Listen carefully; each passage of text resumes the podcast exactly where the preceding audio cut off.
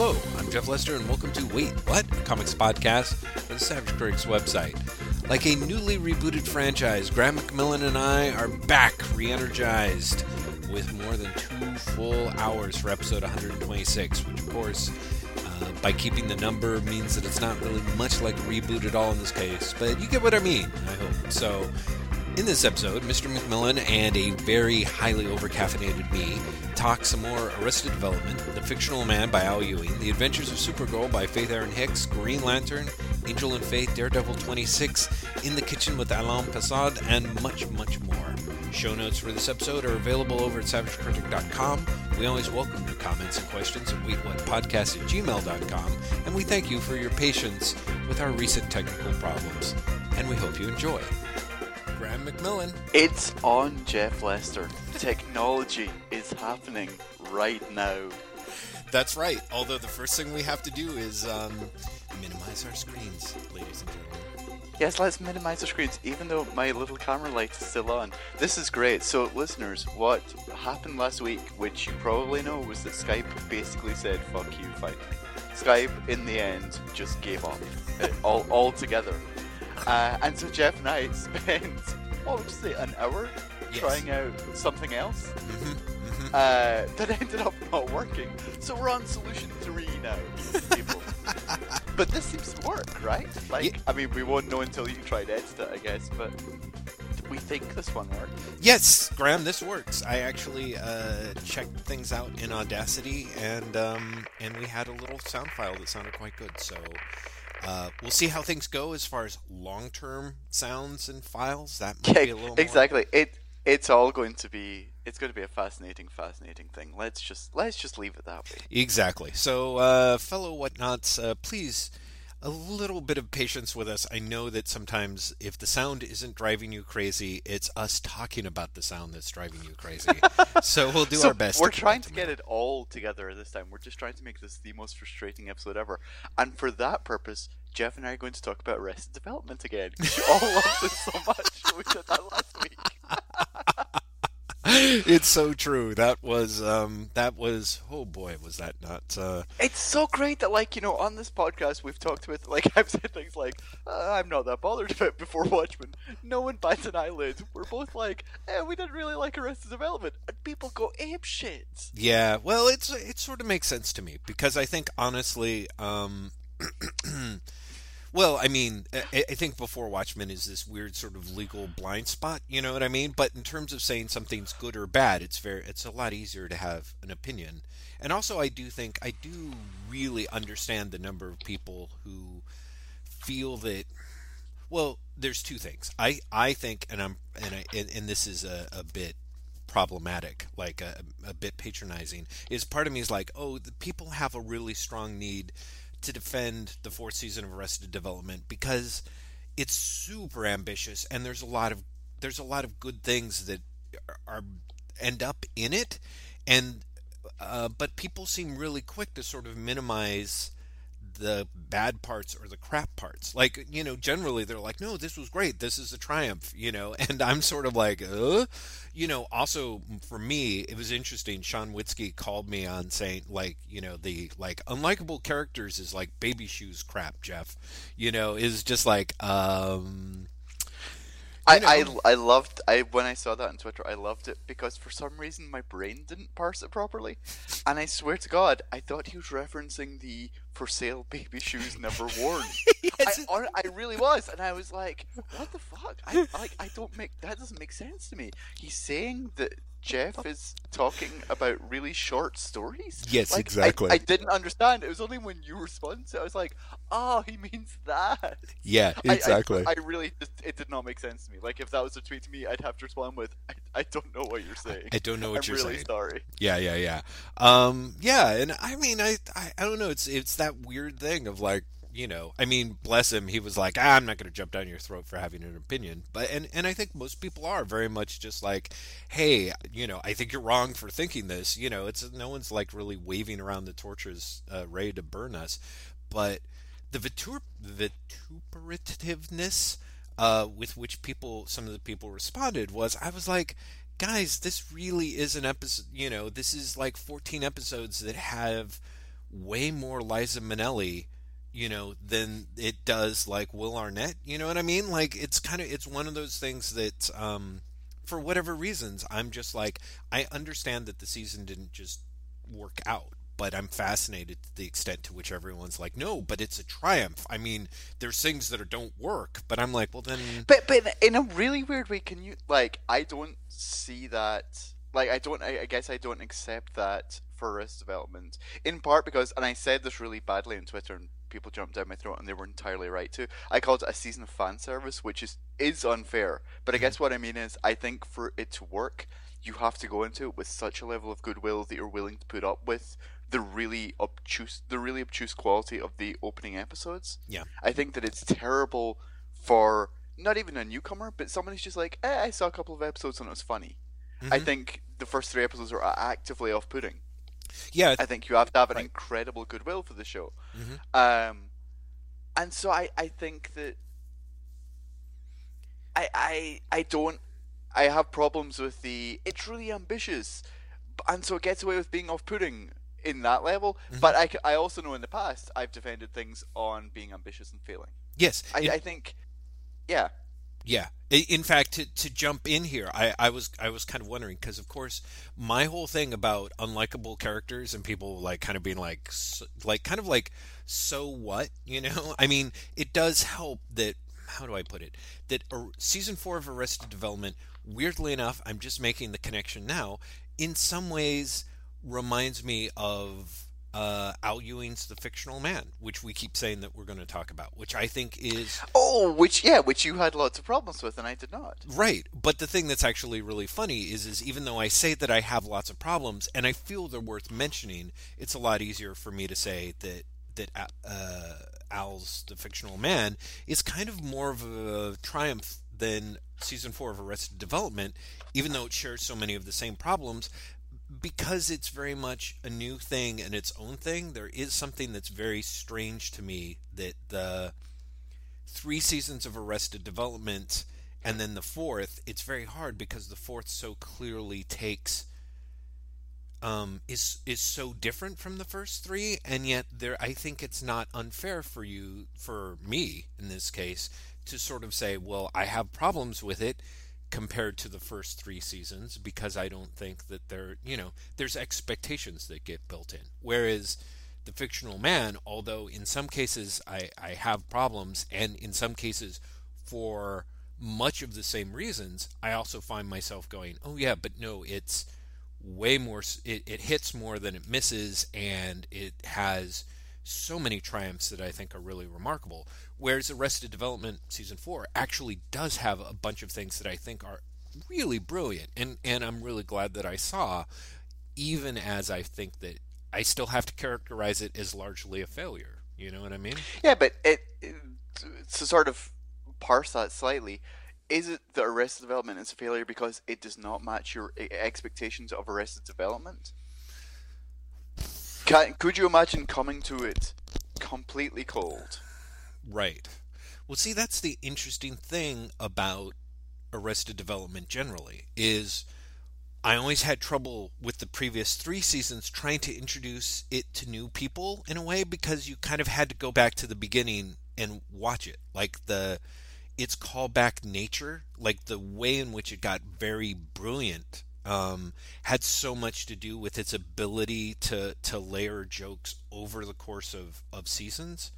Um, and so it's really hard for me to say like I think if I'd watched walked into Arrested Development four completely cold, I think I think I would have still had that similar um, mm, I, I, belief that there was something that was missing. You know what I mean? It's just that with the first three seasons of Arrested Development, I think it was a little easier for me to go, oh yeah, I feel like there are things that are missing, and maybe it's this, and maybe it's that, and maybe it's that. You know what I mean? So maybe in a way it is expectations, I suppose, but And is it also possible that you are not willing to cut it the slack that you're cutting it before? Because before you could be like, ah, it's television. Whereas I think part of the promise of Netflix, and especially as part of the promise of Arrested Development Netflix before it was released, Mhm. was we're freed of these constraints. Mm, We can do what we want. Like that was that was a genuine problem for me. Mm, interesting. I, I said this last week. Like when the ad breaks came in, hmm part of me was like, "Why are you doing this? Like, why is it still constructed this way?" Right. Uh, see, I Uh, when when when the overall story is not, if Right. that makes sense. Right. No, I do. I did not actually have that problem. I mean, to me, the biggest problem is is that the three seasons of Arrested Development were, by and large, really kind of absurdly close to flawless for me. Like I said, there were two episodes that I didn't like in the entire three seasons of Arrested Development, and unfortunately, I felt like the fourth season of Arrested Development had way more in common with those two seasons than I would have liked. You know, um, I'm with those two episodes than I would have liked. So that's, I think that really is more of a complication. In you know, is is that how do I put it? Is is that it was coming from a show that I thought was relatively flawless. And I mean, as much as I want to try and sit there and be like, okay, well, the fourth season of Arrested Development, it's okay if it's more of a mess because because hey, it's Arrested Development. But part of what I enjoyed about Arrested Development is is that it was so impressively neat. You know what I mean? Like part of part of what I appreciated about it was its ability to to tie things off. That there weren't a lot of things that felt clumsily just sort of thrown in there to to be in there. You know, um, whereas in the fourth season of Arrested Development, I'm like, I don't like every problem that I have. Like a lot of the people who are big proponents are kind of already like giving it a pass because of this. Like, oh no no no no, because they weren't able to do this or they weren't able to do that. And I'm not talking about like, oh, I think the green screen quality was bad. It was just levels of things of like, you know, if I was a super nerd and set up a list of all the questions that I had and or again my frustrations of like you know arrested development is a um you know i think it's great that like the newscaster john beard pops up so much in arrested development season 4 i think that's pretty funny. I don't think that he should get more screen time in the season than tony hale as buster bluth. You know what i mean? And part of me is like people are are like, yeah, yeah, but the schedules and the things and Netflix's budget that they only allowed him to have and all that, whatever and it ended up being, it still to me ends up as part of a continuum of work. You know what I mean? Like, I it's still. It, I don't think it's entirely unfair to compare the fourth season of Arrested Development to the first three seasons of Arrested Development because it's Arrested Development. You know what I mean? Okay, okay. To expand this out slightly, because I Mm-hmm. feel like we really are just talking about Arrested Development. Yes, again, we are, damn it, Graham, and that's your fault. That's on you. But is does this not speak to a, uh, the sort of traditional "you can never go back" thing? Mm, I mean, o- obviously, it's going to be compared to what has come before, Right. and and has to. Mhm. It's it's the fourth season or or whatever. I mean, but again, is that not our expectation that that's causing the problem? Is this not? I guess it's okay. I'm trying to think of a comic analog. hmm Okay, when Chris Claremont went back to the X Men, hmm was the problem that the stories in themselves were terrible, or was the problem that the stories themselves were not uh, were not as groundbreaking as we remembered his original X Men run being? Well, I, I think that And and of do, does it does that even matter? right, right. Um, that's interesting because I don't. I, I'm sort of like it. It is sort of that weird like the analogy works, but it's kind of different, and you know, I'm sort of like I kind of I kind of get where you're coming from with the Claremont analogy. I, I guess the thing that's funny about superhero characters that's hard is because in so many cases like Claremont's a classic example is a you know those are characters that he co-defined I suppose but didn't necessarily create you know Mhm. um and so having him come back to them actually you know one of the comparisons that I thought was really great on our uh, on our comment thread and I should jump over and see who made it oh I think it was uh, the beast must die was talking about how um it's uh, the fourth season of Arrested Development is like Dark Knight 2, you know?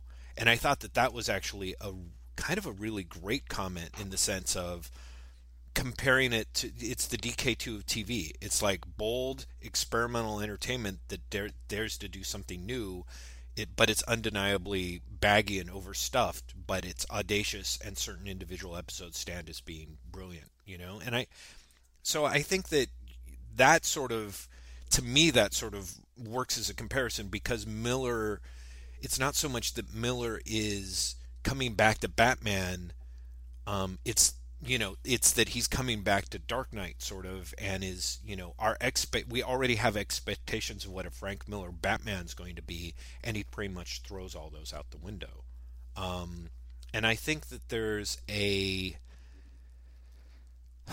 I don't know. I'm I feel like I'm more willing to cut slack for for Miller on Dark Knight 2 in that regard than than Hurwitz on Arrested Development 4 just because again, I feel like at no point with maybe the exception of the post 9/11 delay, I don't feel like there was a lot of um, positioning in the press in the media as how to receive the the fourth season of Arrested Development. You know, I mean, you you you you basically. I assume you didn't go back and watch the rest of the episodes after we talked. You're still like.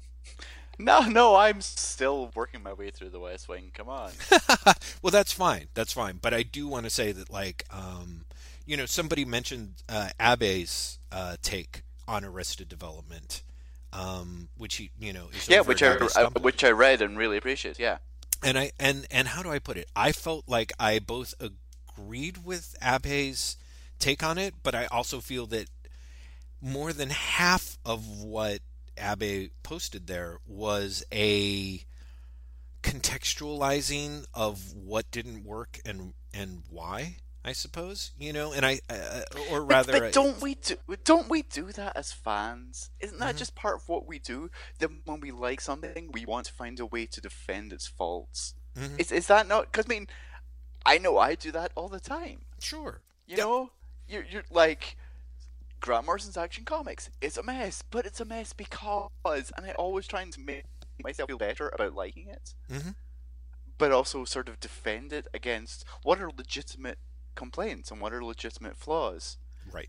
And I think that's just part of liking something that you you find a reason for the negative to be either explained away or to be a positive. Mm. I think that's just nature of fandom. Well, it is, but uh, man, believe me, I'm a big fan of the first three seasons of Arrested Development, and it was kind of hard to be like, yeah, this was great, except for most so much of it that didn't work. You know? Sure, but what I mean is, the fans of the fourth season. Mm-hmm. Oh, I, I think see. that's what it is. Like it mm-hmm. works for them, and so they're like, okay, you know, I really like this. This was awesome. Mm-hmm. And these other things that people are saying, this might not, you know I can kind of see that, but here's why that is. And I think it's just what we do. Mm. You know, one of the things that was really interesting for me as a viewer of the new Doctor Who season that just finished right was feeling myself shift from the explaining away what didn't work mm-hmm. to eventually going actually it might just be a shitty season right right you know uh, the the point where it being a will uh you know, actually, you dropped out just a second there. Do you mind repeating that? Yeah, I was saying that it, it, what was interesting for me is there was a point where I was aware that the show was burning away my goodwill. Mm-hmm. Mm-hmm. Where I, I was like, you know, it's not just you know, it's not just a couple of episodes. Right. There's there there are real flaws running through this entire thing that I I can't explain away anymore. Mm-hmm. I can't be like, well, they're overworking, or they're really playing off this thing, or it's a meta joke, or whatever. It might just be shitty. Right. Right. You know, and I think I, but I think that's, I think when you see people saying, you know, Arrested Development Four is incredibly ambitious, and and I it, I really enjoyed it because of that. I I think, and but you know, here's the thing. Here's me explaining away its faults. I think that's just what you do when you love something. Um. Yes, but how do I put it? There's there's an but to, but here's it's okay for you not to love it. I guess. Yeah, yeah, yeah, yeah. No, no, no, no, no, no. I, okay for them to love it. Sure, I feel sure, like sure. you're kind of trying to win an argument that isn't even an argument. Well, I'm not. It's not so much that I'm trying to win an argument, Graham. Although, who knows? Maybe I'm being defensive, and I am. But I. But what I really think is, is to me, um, and I could be wrong, but at least for me, in terms of my emotional, my growth as an ability to like understand and see how things work, like as a quote unquote critic, part of my growth came from exactly the time where I went from loving something and making excuses for it and and loving something and going, you know what, this isn't this isn't good enough. You know what I mean? Like there's kind of like I and that's the thing that I think is interesting. But is, but I, th- I think that's again I think that's fine. yes, Because I, I, think that you're approaching it and they're approaching it from different angles. uh, which is well, see, my I think the angle is, is I, I, that- I feel like you're tr- I feel like you're trying to go, but my angle's right. No, no, no, no. First off, I'm trying to actually finish articulating any of my angles, Graham, which I'm having a little bit of trouble with getting to the end of them uh, in some cases uh, here. But uh, no, what I mean is is that um, not so much that my thing is right, but rather that like where does the where does the difference cut in? In other words, you're saying. In other words, I get think what I'm what you're saying with say something like Doctor Who is is at a certain point enough goodwill gets burned off that you're like, okay, you know what, this is this is a shitty season, for example. But what you're it seems to me what you're saying, and which makes a lot of sense to me, is is the fact that the things that bothered me didn't bother the other people and therefore you never quite the the meter never quite rises to the point of you know your goodwill's never burned off enough to where you're suddenly opposed to something you know what I you know you see what I'm saying? Yeah, I, I, I don't think I'm saying it that much as much as I don't think it bothered them as much as it bothered you. Well, yes, that's what I'm saying. In other words, because if it did bother them as much, they in theory would get to that same point. You know what I mean? Like m- and uh, there is an extent to which I think that it is necessary, how do I put this, that you no matter how much you love something that you're still able to judge it. And I think most people who listen to us talk on the podcast and most of the people who write critically on the internet are generally in agreement of that, you know, that you just can't be like a blind lover of stuff and a blind defender of stuff. You kind of really have to pay attention to your internal sense of what works and what doesn't, um, so that you can actually be, uh, you know, uh, what do I what I want to say like a good consumer of art as opposed to just sort of a blind consumer of art. You know what I mean? So it seems to me that in order like the difference really like you said is that those people weren't bothered by some of these things as much as I did to get to the point where I was like, okay, this doesn't work for me. You know what I mean? Or this isn't working is what I'm is is very much what I'm saying. Whereas those I think those other people despite loving you know love it and and whatever reason those errors don't really land as much for them to the, for them to get to the point otherwise i think they would get to the same point and be like you know what? This is bad you know? But one of the things i do find that's interesting is is that there are people who are kind of like yeah this is kind of like um you know one of the things that that did bum me out. And admittedly you know uh Abe's the master of hyperbole, but uh, let's see. Um, that maybe requires a patience of, and spirit of adventure and forgiveness from an audience that may be incompatible with the short attention fuckery of social media. So I guess the thing that sort of bothers me is some of the people who are saying like Arrested Development 4 is brilliant and it and if you can't see that you're engaging in short attention behavior or as ian boothby put on our, our comments field like this is why we can't have nice things you know it seems a little overly hyperbolic don't you think? I I do, uh, and again, it comes back to my. I think it's people trying to make themselves feel better about liking something that people they respect don't like or are being hostile towards. mm-hmm. Which again, for me, feels like something that you do when you're a fan or, or when you're when you're engaging with something in, in that way. I don't know. I, I, I I don't disagree with you on anything. I guess I just have a different opinion, and I'm kind of confused as to why you care so much. I guess. Well, like I said, I'm a I'm a, I'm a huge fan of Arrested Development four. Yeah, I mean, I'm a huge fan of Arrested Development. The fact that I didn't like season four is sort of frustrating, but it's also kind of it's not so much that I care. I just think that you know, like I said, although I'm sure in a way that I do, it's that I think that it's very um it seems to me that there's something essential in there to be uh, like if you're saying like well they're fans and i'm like no but i'm a fan too and you're like no but they're a fan of the fourth season which means that they weren't as bothered by things i feel like there's um, i feel like maybe there's something important here about the nature of why we like the things we like or at least how we like the things that we like that sure but is that not such a personal thing but if it was totally personal, I don't think we'd really be able to communicate about it. Or, or, or rather, maybe it wouldn't be worth communicating about. I felt, I feel if there wasn't some sort of, you know, common ground. Like I, I do like to think that we, when we talk about the stuff that we like or why we don't like, in putting forth reasons about it, people can be like, well, sure, but that, you know, like, oh, good point, I agree with you, or oh, that that doesn't resonate with me, or I thought you were full of shit until I heard that reason, and now I sort of agree with you. Like I do believe that there's a there's an ability, like I, I guess I, at least for my own reasons of discussing about this stuff on the internet and you know in our podcast, I do have to believe the the the idea that we can convince one another that our opinions can change. You know. Uh, and I sort of feel like you're kind of going, well, no, because the nature of being a fan is is that if you like something, you're going to defend it, which means that you necessarily have to say, you know, um, you're the reason why we can't have nice things if you don't like this.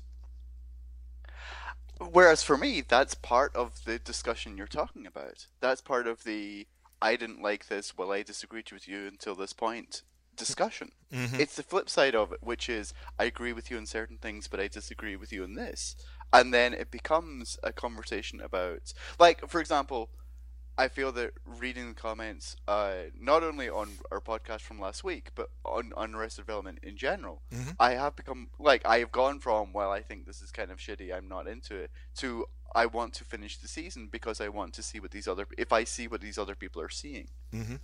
and so th- i feel there there is that element of uh, to and fro and, and push and shove and, and give and take I I don't I I I don't know. I I feel very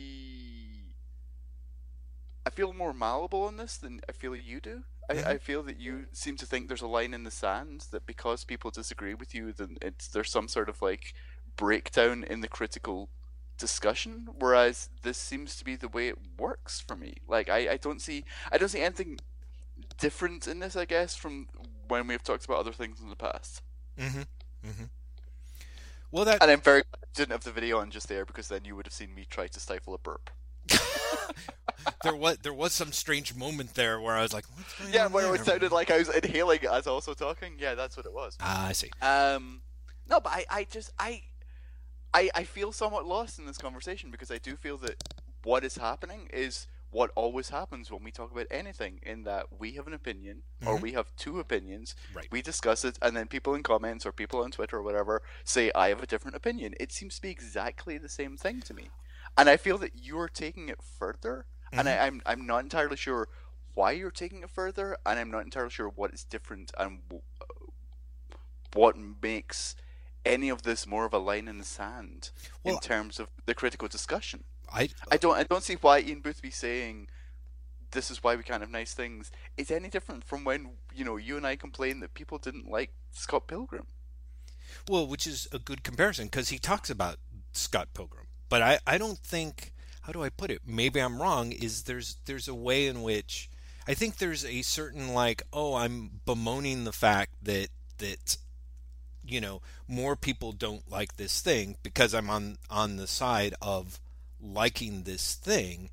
Um, there's a bemoaning it, and there's a, you know, you're fucking it up for the rest of us sort of air that sort of makes me a little more uncomfortable. That I don't feel like, and maybe I'm wrong, that I kind of feel like we don't really, when we say something doesn't work for us, uh, or when we say something does work for us, like let's say that we talk, like when we talk about the Scott Pilgrim movie, it's like it's kind of a shame that it wasn't more popular, but I don't think that you know we're.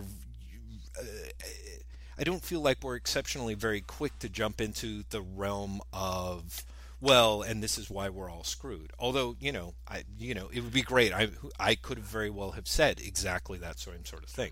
Now, Well, I guess to, just to I- keep in mind, feels- hold on, hold on, wait, wait, I got to finish two things. One is, let's keep in mind that as I mentioned to you before we started talking, I'm violently over caffeinated. So this I can actually hear that. yeah, so it, it probably sounds like I'm more hyper engaged or hyper defensive about this than I actually am, just because I'm way more amped up on caffeine, you know, on on uh, mocha Phil's coffee mocha methamphetamine, you know, but but there's also just but I do think how do I put it? Like seeing my, like being on the other side of this part of me is kind of like well so don't doesn't it seem like this would be an interesting thing to talk about? The nature of which in in which people's critical faculties develop like cuz I kind of think that a, a critical faculty develops not so much when you look at something and you're like, oh, this is bad and this is good, but actually somewhere in the middle where it's like, this is good and now it's not good anymore, you know? And you're, and I feel like I'm trying to talk about that in a general way and I feel like maybe I I keep missing you on that because you keep saying like, well, I don't know why you're so married to this idea that everyone is opposed to you, Jeff, you know? And I'm like, but, but no, I'm, I'm not. I just sound incredible. I sound like that because I've, you know, am co- my veins are coursing with this evil drug. Do you see what I'm saying? Yes, and this is why Breaking Bad, wait what, is never going to happen. It's kind of a shame Oh because yeah, Wouldn't, wouldn't that be hilarious in a terrible way, though? I think it would be great. I think the great thing is is I would love I would to get you to dress up like Walter White would be like the best. That would be like the absolute best. Like you, You mean in the, the like the, the, the like the stereotypical orange suit type thing? yeah, orange suit, get you a little goatee and then like the hat, you know? I can't do the goatee, Jeff. We keep on talking about this. I have I have the squint face. Paste one on. Paste terrible- one on. I'm, t- I'm not. We're talking about a parody. I'm not talking about a lifestyle change. Do you think I'm going to actually come off much better as like a young guy going like, "Yo, Mr. M, this shit is whack." You know, like it's not going to do me any favors. You know. I do like I do like, however, that I end up being Walter White. yeah, that's what that I'm you saying. take that role for yourself. Thanks. yeah. I think I'm, not quite sure what you're saying with that, but thank you. Well, dude, if you totally want to be like Mr. Come on, yo, no, listen, yo, you gotta help me. Like, go for it. I'm down with that. I love that guy so much, by the way. that actor is just the best. Like, I, I gave up on, on Breaking Bad like two seasons in because I was I was having some really weird problems with it. See, here's a great example: Breaking Bad. I really I I understand why people say good things about Breaking Bad, and I'm not very quick to jump in and say like, oh, it no, it Breaking Bad is has is broken and bad, you know, because I feel like the things that I have a problem with, I'm really aware are sort of my very strange biases. Um, like things that I just don't like in storytelling, which I don't know if we we actually covered it. Oh, Aaron Paul, Jesse Pinkman. Um, God, I I I had such the straight guy crush on Aaron Paul through the first two seasons of Breaking Bad, and like by like halfway through the second season, I'm just like, that actor blew me away. I just thought he was fucking phenomenal. But and And yet- then he went on to play Weird Al Yankovic what? In Weird, the Al Yankovic story. who, who knew? Really, who knew? I have to say, not me, not me at all. Miss Mr. Banjo in the Robot Chicken DC Comics special. oh, great. He was in Veronica Mars. Of course, he was in Veronica Mars. Of course, he, Everyone's yeah. in What season was he in of Veronica Mars? Uh, it doesn't say because I'm on Wikipedia. Oh, not not IMDb. Um, Uh, he was in he was in 2005. He was in Silence of the Lamb. right. Silence of the Lambs. as short as film. Eddie LaRoche. In, in, no, no, that's the episode of Veronica Mars. Oh, I see. Silence of the Lambs. Oh, oh, oh. Eddie LaRoche. Hmm. Well, Graham, although I'm sure many people would love to hear us like go on to talk about his entire storied film career, complete with episodes we have not seen, let's let's talk a little let's talk a little bit about Al Ewing's A Fictional Man, as we've promised to do for a long time, and as I stampede Let's. over my Although it's segue. hilariously been a really, really, really long time since I've read it now. So let's talk about it, and I'm going to try and remember it. Okay. Al Ewing's The Fictional Man is the novel that uh, I've linked to on previous show notes over at savagecritic.com uh, and will probably link to again.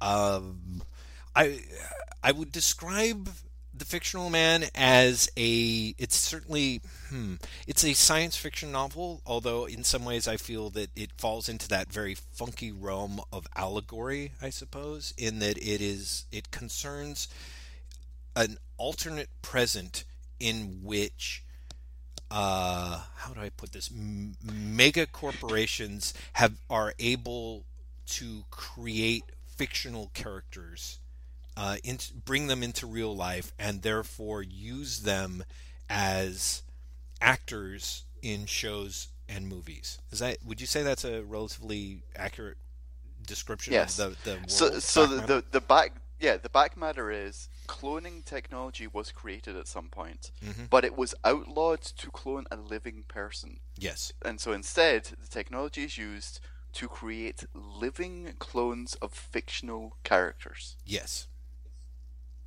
So, and against that setting, we have a writer in Hollywood who has written, has a sort of uh, successful, semi successful novel franchise, uh, who is trying to break into Hollywood. Um, and, uh, gosh, how, how do I put this?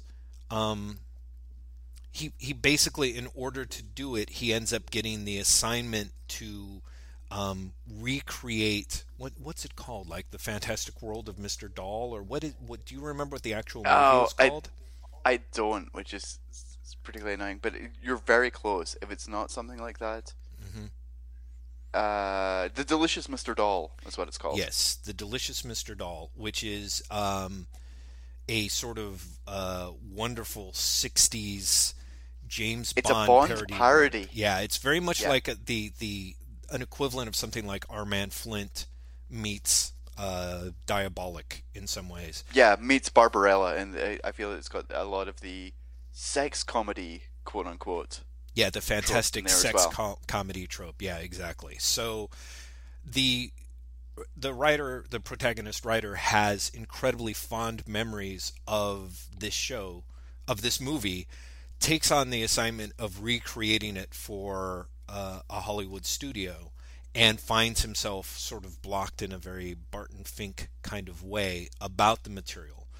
His we see uh, the protagonist in in the course of having his um, I guess the rest of his life kind of it's not so much that it falls apart although it does as it goes on but you sort of realize it's more about how much it doesn't really has never really come together in a way you get to see the his various failed relationships his best friend is actually with a fictional character which I think is one of the best parts of the book of course um, in that the the fictional character is actually a superhero that's been in the public domain, uh, the Black Terror. Uh, Bob, do you remember his name, Graham?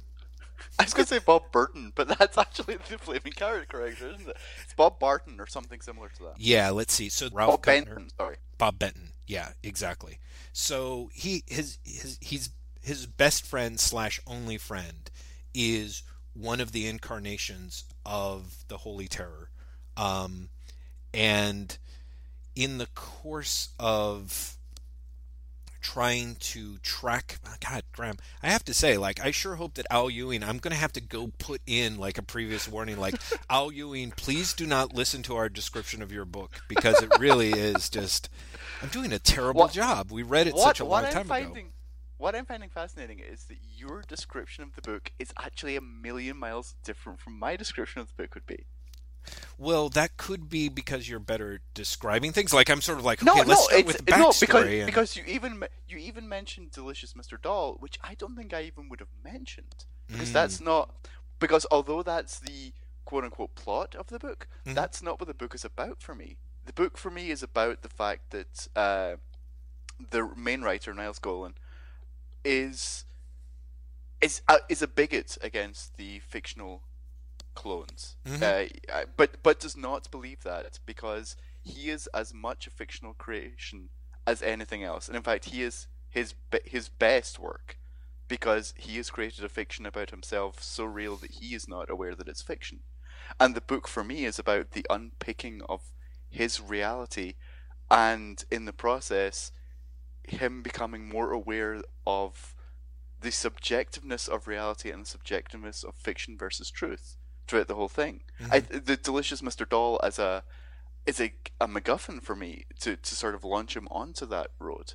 Interesting, because it's a very com- complexly developed MacGuffin. Uh, so, first off, for the uh, uh, for people listening, I, I think Graham's entirely lucid description is the one that we should definitely stick with, and also I think it's no surprise if that description of it seems very Phil Dickian. Like I think one of the things that's really great about the fictional man is although it's absolutely positively 100% its own thing, it very much reminds me in of science, uh, science, some of Phil Dick's best work in that it takes a very real, very identifiable person and uses the science fiction conceits to, I guess, study to question the nature of that character's reality. You know, sort of in the sort of advanced psychological sense that we're used to dealing with in more quote unquote literary or mainstream novels, and also in the within the the more science fictional conceit of the of the world that's been created around the character. Does, does that sound and, and and yeah, and I think that those two really cross over when it's one of those things. I think when you and I were first talking about it, when I had read it and you hadn't, Mhm. I said there was a specific thing that I found really interesting that I didn't want to spoil for you, Mhm. and I kind of really want to spoil it now because you've read it, but everyone listening probably hasn't. Right. So I, I, I'm simultaneously like, and this thing happens, which is really important, but I can't tell you. Right. Um, but there is a there is a character later on in the book who is not someone we mentioned so far, Mhm. who blurs the line between reality and fiction in such a way that is a masterstroke of Ewing as writer, Mhm. but also it's very important to Niles as a character and his understanding of what it means to be a real person and a fictional person. hmm Um, And you're talking really about appreciate. the character that he meets in the bar, right? yes, I am talking about the character. Well done in identifying that character without identifying that character. Yeah. Um, and one of my problems with the book Mm-hmm. is that that character is nowhere near there enough. Yeah. I wanted to see much more of that character, and I felt somewhat cheated Mhm. when that character disappeared when they did and did not come back. Yeah. Uh, because that character for me was so important to, the, Mhm. to the book and so uh, simultaneously at odds to, but the key to Niles' existence Mhm. That I felt I did feel cheated that that character never returned. Yeah, the that character does not pop up a lot in the book overall, and I I want to say the second or uh, what ends up being the ultimate encounter between the main character Niles and um and this this character is I think was the part that I absolutely hands down adored well adored the most. The part where I was like th- where it's like this book is at its most successful and at its most astonishing in that scene together. And unfortunately the thing that that kind of drives me crazy is is that because so much of the rest of the fictional man sort of is a in many ways has that sort of novel of ideas like i sort of feel like uh, uh, part of me is like, no, no, no, no, no. This is like if I was the the editor on the book, I would like jump up and down and be like, okay, this chapter is where you have something electrifying. And there's other things like there's an incredibly clever murder mystery that happens throughout the fictional man that um, without giving too much in, oh, uh, away um, a number of fictional Sherlock Holmes get involved with trying to solve this murder, and you get to hear about it sort of on the sidelines, and it's it's absolutely exactly what you would expect from um, from Al Ewing, the guy who does these incredibly smart, knowing 2000 ADs stories. You know what I mean? Um, yeah, I, I feel we should explain for the listener who's not read this book. One of the things that we've not explained about the backstory is that not only do fictional characters become real through the cloning process, yes, but different incarnations of the same character become real. Yeah. Well, so uh, if a ca- if a character is in a public domain or if a character is rebooted, they would create another version of that person as opposed to just go, we're still using person A. Right. So, so you can have multiple Sherlock Holmes, you can have multiple Black Terrors, you can have right. multiple versions of any character who is basically available and has been rebooted. Right. So I, I, guess the the way to frame this in some ways is is that in in the world of the fictionals, there's only one James Bond. There's not five actors that's played James Bond, but there's just a fictional James Bond. You know, but who is walking around out in the world. But in something like Sherlock Holmes, that's in the public domain, because each per each company can create their own Sherlock Holmes as long as it doesn't overlap with the the the distinct uh, personality of the previous fictional. You can have multiple um, Sherlock Holmes in there or multiple characters that have slipped into the the public domain. So the great thing is is not only in this murder mystery is does the real fictional Sherlock Holmes try and solve the case, but in fact there are other Sherlock Holmes that also get involved that are you know completely identifiable to us because they parallel the various film Sherlock Holmes that have existed. But what I liked about that was it seemed for want of a better way of putting it, it seemed like a Hollywood way of using the idea of the fictionals mm-hmm.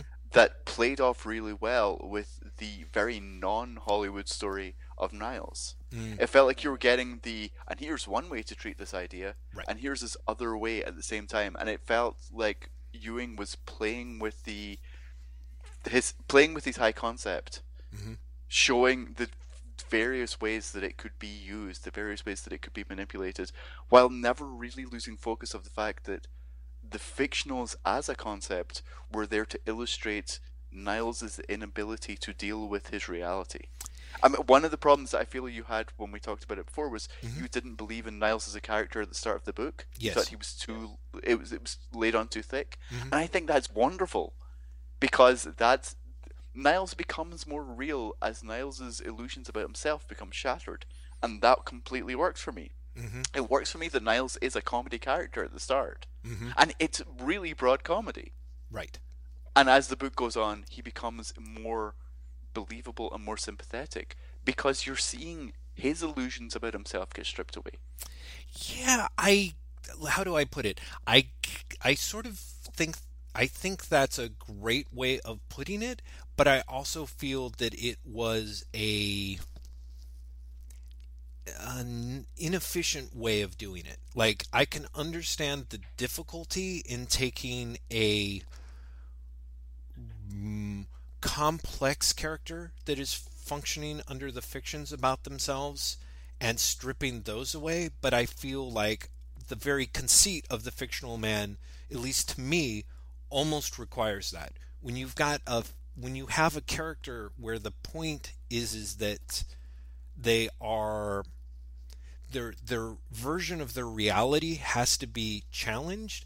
I think it's far too easy when on the first page they are so buffoonish they don't seem psychologically deep to me. And I don't think that there's much of a groundwork to be made except in sort of the flattest way possible that that character ends up being um, stripped like that becomes more realistic as they go on because they're being stripped of their fiction a real comparison to me that, that that in a way is there's a the character of the brother in um, Jonathan Franzen's The Corrections is a character named Happy, and he is a character that is always happy and upbeat despite the fact that he is miserable all the time. And I think although although I would have to go back and read it, as I recall, one of the things that really struck me about the character, the reason why I ended up thinking The Corrections was actually such a,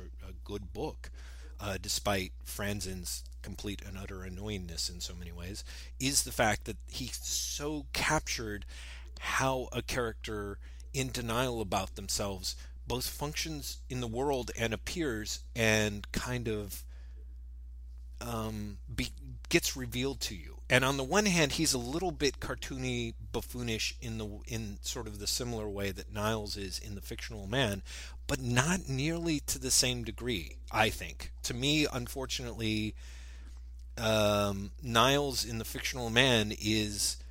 It's not just that he's a cartoon; he's just not a very he's not a very convincing, well developed cartoon. You know what I mean? He's very oh, I, sketchy. I, I, I completely disagree. Mhm. I, th- I think, I, I, as soon as the book opens, Mhm. you have you're faced with his incredibly cartoonish vision of himself, Yes. which is already at odds with the reality as is presented in the book.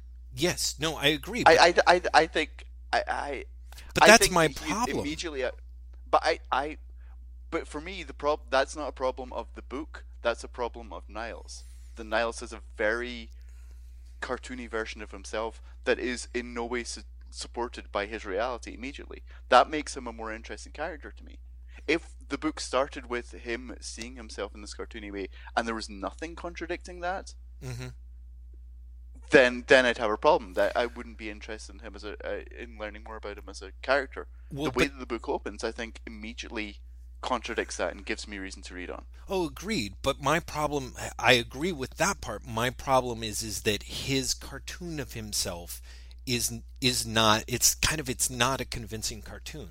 Like that's a, his the cartoon of the writer as a as a sort of well put together monomaniacal self-possessed individual um is it's so it's so mad magazine-ish in the way that Niles sees himself. There's no there's no way that we're fooled in the first 3 seconds and therefore there it seems very unrealistic that he could be fooled by it himself unless he's like a 13-year-old or a 14-year-old. Like the lies that people tell themselves at 30 or 35 are different from the lies they tell themselves at 20 or 25 or 13 or 15 the rest of Niles, the the the realm in which he inhabits, the things in which he's done and mistreated people, and then gone on to defend himself, the shell is that of a very realistic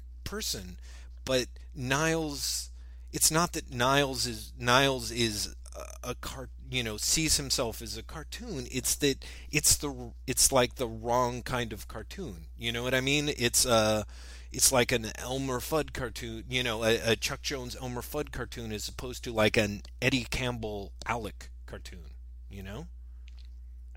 I yeah, I see what you're saying, and I just disagree. Well, there we have I, it. I, I, I no, but really, I do. I just I, I I feel like I know people who see themselves like this. I, I, I, I do not see it as an unrealistic cartoon at all. I, I, I completely believe that someone could convince themselves that they're like that. Uh, And when we when we get off recording, I'll name names because you know them too, Jeff. I fully expect you to go, and that person is you. And exactly.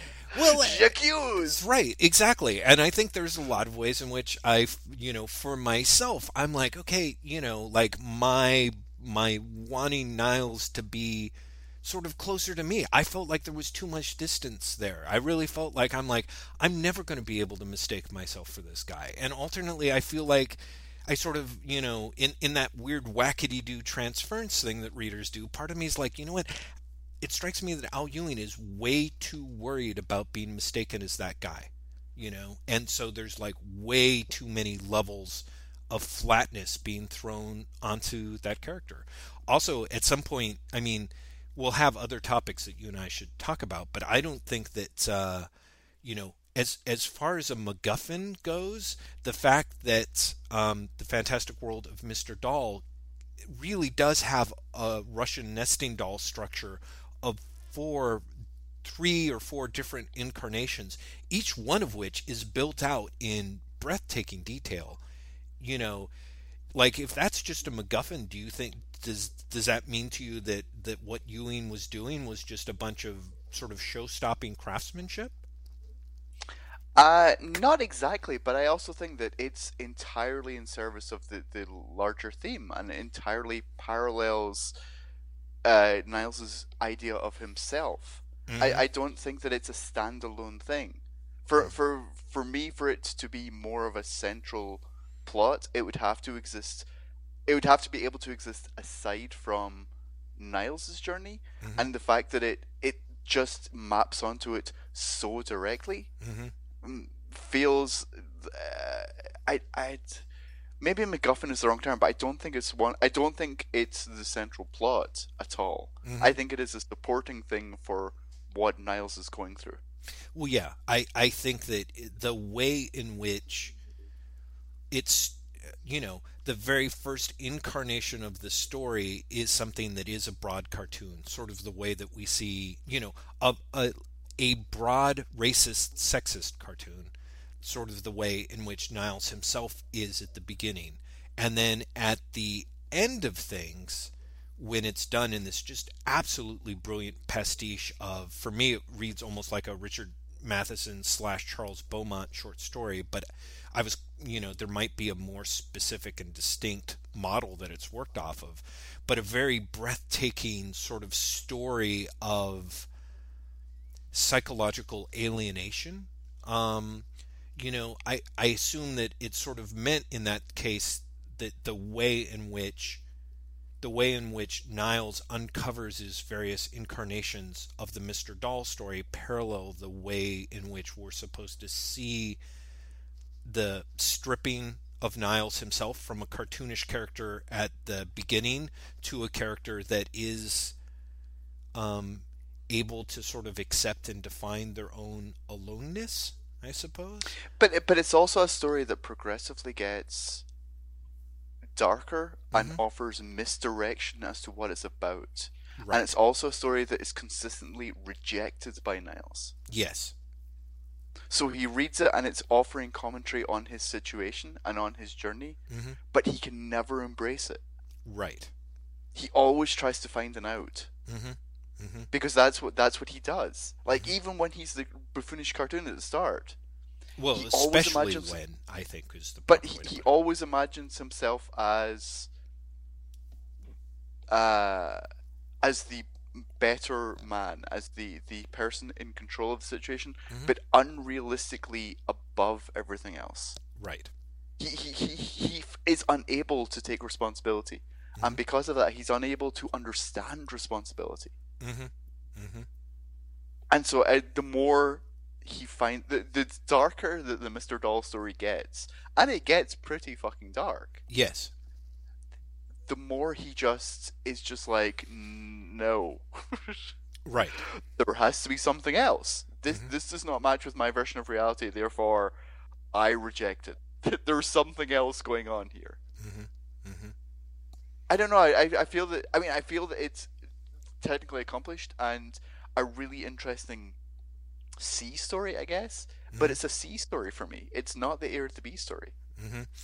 I think my problem my problem about it is, despite the technical brilliance of it, it seems so richly developed that it's it draws attention to itself as more than just sort of a general motif. I, it seems to me the more detailed that gets, uh, a leitmotif gets, sort of the more directly you're supposed to be able to map it onto the situation that it's corresponding to, and the harder it gets to actually do that. And that may just be my um, sort of simplistic way in which I look at how motifs and leitmotifs and themes actually work. I'm I'm a pretty pretty heavy-handed, but I also feel that like for the amount of pages and detail and attention that it draws to itself, um, there's ways in which Uh, it's you know, um, there's a point where Niles compares himself to Thomas Pynchon uh, early on in in the book, which I thought was a, a great little moment because,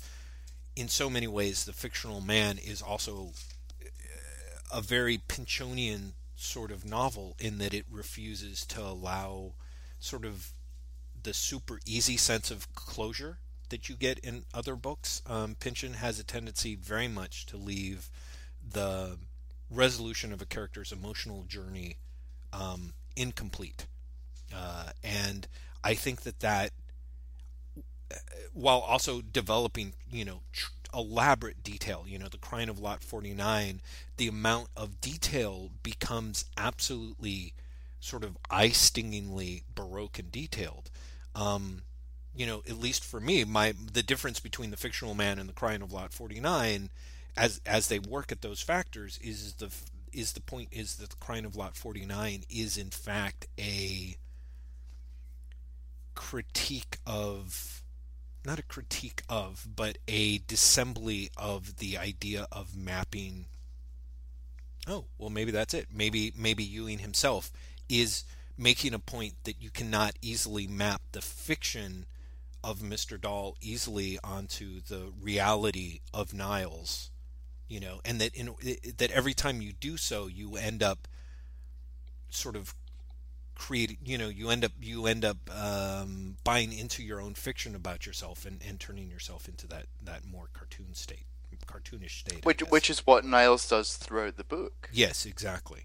Niles is constantly writing his story, and also constantly, I, I the thing I I I'm not sure I lost track of, but the thing that, that puzzled me more as the book went on mm-hmm.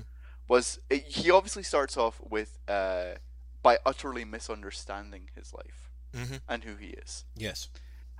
And I, what I was curious about as the book went on is whether he just continues to misunderstand or whether he is consciously rejecting.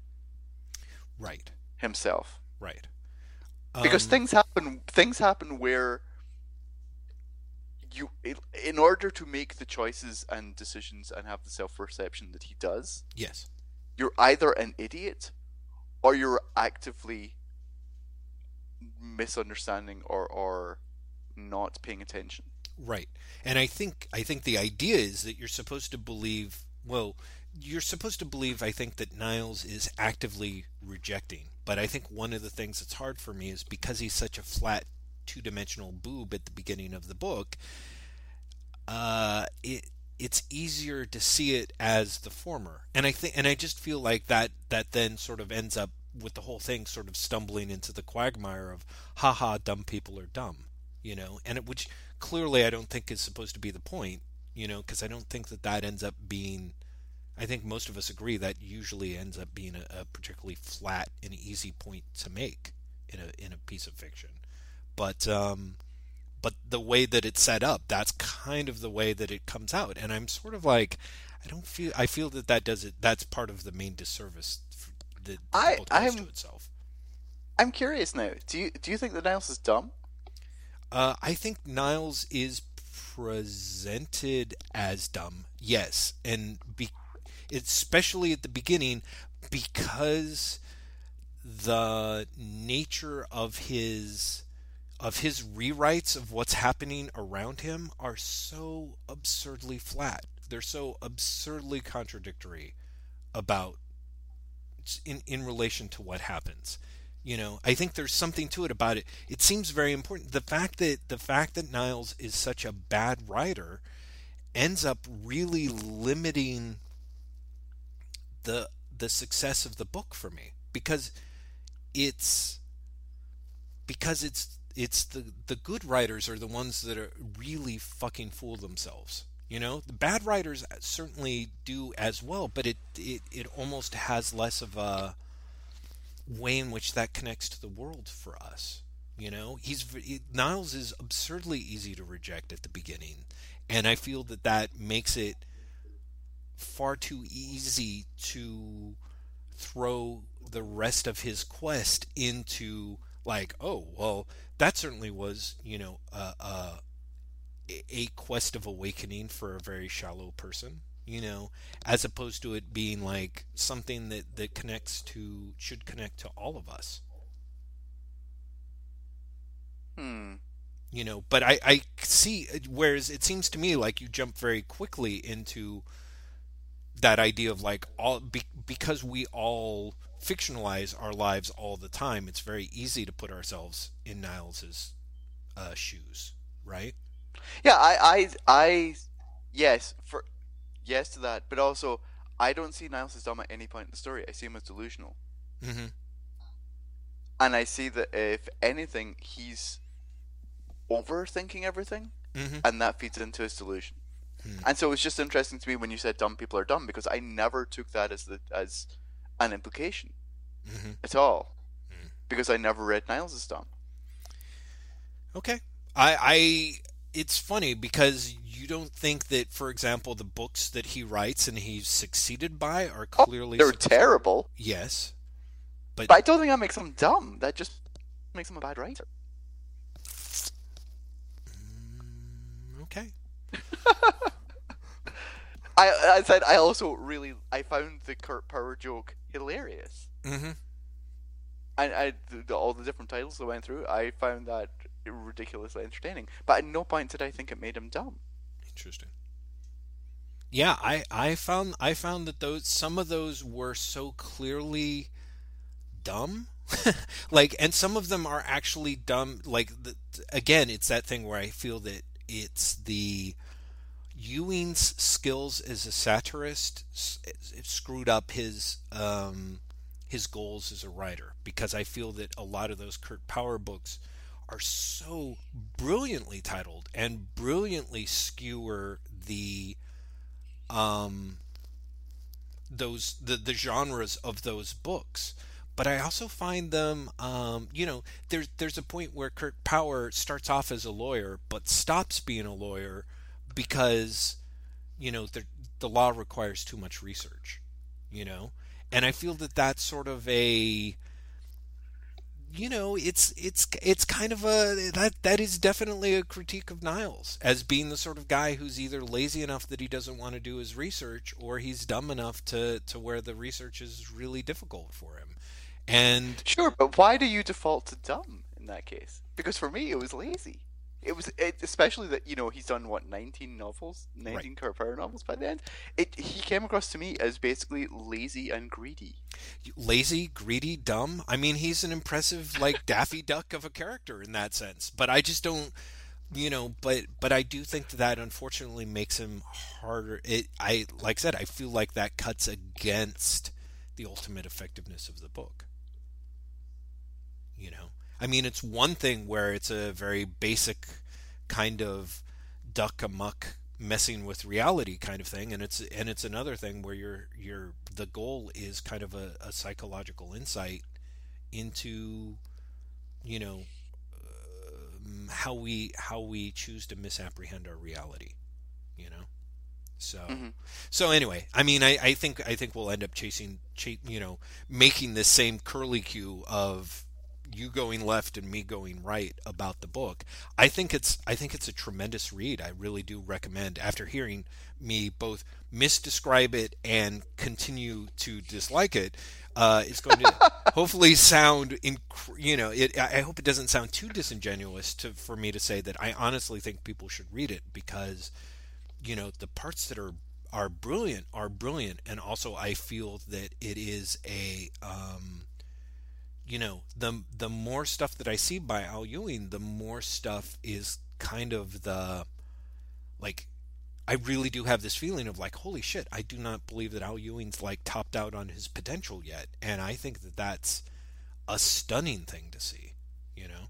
Mhm. Um, and I also have to say that after reading, looking at the descriptions of his the previous books in the series, you know, his previous pulpy novels that you've mentioned, I was like, Jesus Christ, I have to get right on these. These sound amazing to me. Oh, they they sound so you Mhm. to me. I remember reading. I can't even remember which one it was, but one of them I was like, "Oh God, that's Jeff's novel. Yeah, yeah, That, exactly. That's Jeff book right there." Yeah. I, I for for me, I think that the fictional man is uh, really ambitious Mhm. and for the most part successful. And even when it's not successful, again, it fails in an interesting way. Mhm. Uh, and so yeah, I, I I highly recommend it. I get the feeling that I liked it a lot more than you. Yeah, I think so. Uh, right. But I would I would entirely uh, double down in your recommendation that people read it. hmm It's available on Kindle for people who are uh, curious. Yes. Yeah, and I should it- I should mention or yeah. Kindle app. Yeah, Yeah. You can you can grab it super super quickly. I feel like it's actually priced um, pretty affordably. Uh, I I ended up. It's pretty funny. I ended up getting a review copy, and then I turned around and thought that it was worth supporting, so I actually purchased a copy, Kindle copy as well. So I am going to check how much it is right now on Amazon. yeah, I want to say It is uh, six twenty nine Mhm. for Kindle or eight ninety nine for paperback. yeah, and it is definitely I think a very strong six dollar and twenty nine cent book. Yeah, people buy it. Yes. Thumbs aloft. Indeed. Thumbs aloft, although with that sort of strange skewing thing that Jeff's thumb Th- seems thumbs, to do thumbs so aloft. often. But Jeff, Wait, anything. So take that under advisement. actually, you have to repeat yourself because that cut out for some reason. Oh, that's hilarious. I was I was giving you shit. Like- I love that it cut out when I was giving shit. I said thumbs aloft, but Jeff does not seem to like anything today. That's that, that's what it cut out with. I kind of love that. Um, should we hang up and try again? Should we keep going? Because it doesn't seem to be mm, fucking up for me. No, or for me either. It seems very. Um, it seems. Oh, let's fun. keep going. Let's Yeah. try and do it, Jeff. Yeah, let's go for it. Let's, Let's see go. what happens. Hey, Jeff. yes, Here's a question. An, an hour and 50 minutes into this podcast. Have you read any comics lately? I have Graham. I have. Uh, let me see. There's a few things that I sort of wanted to talk about. Uh, I should throw in two. Let Let me first by starting start talking about the two books that I read that I can wholeheartedly talk about my enthusiasm for. So it just doesn't sound like I'm a, a pisser and a moaner, even though. Let's face it, I am. Uh, that is The Adventures of Superhero Girl by Faith Erin Hicks.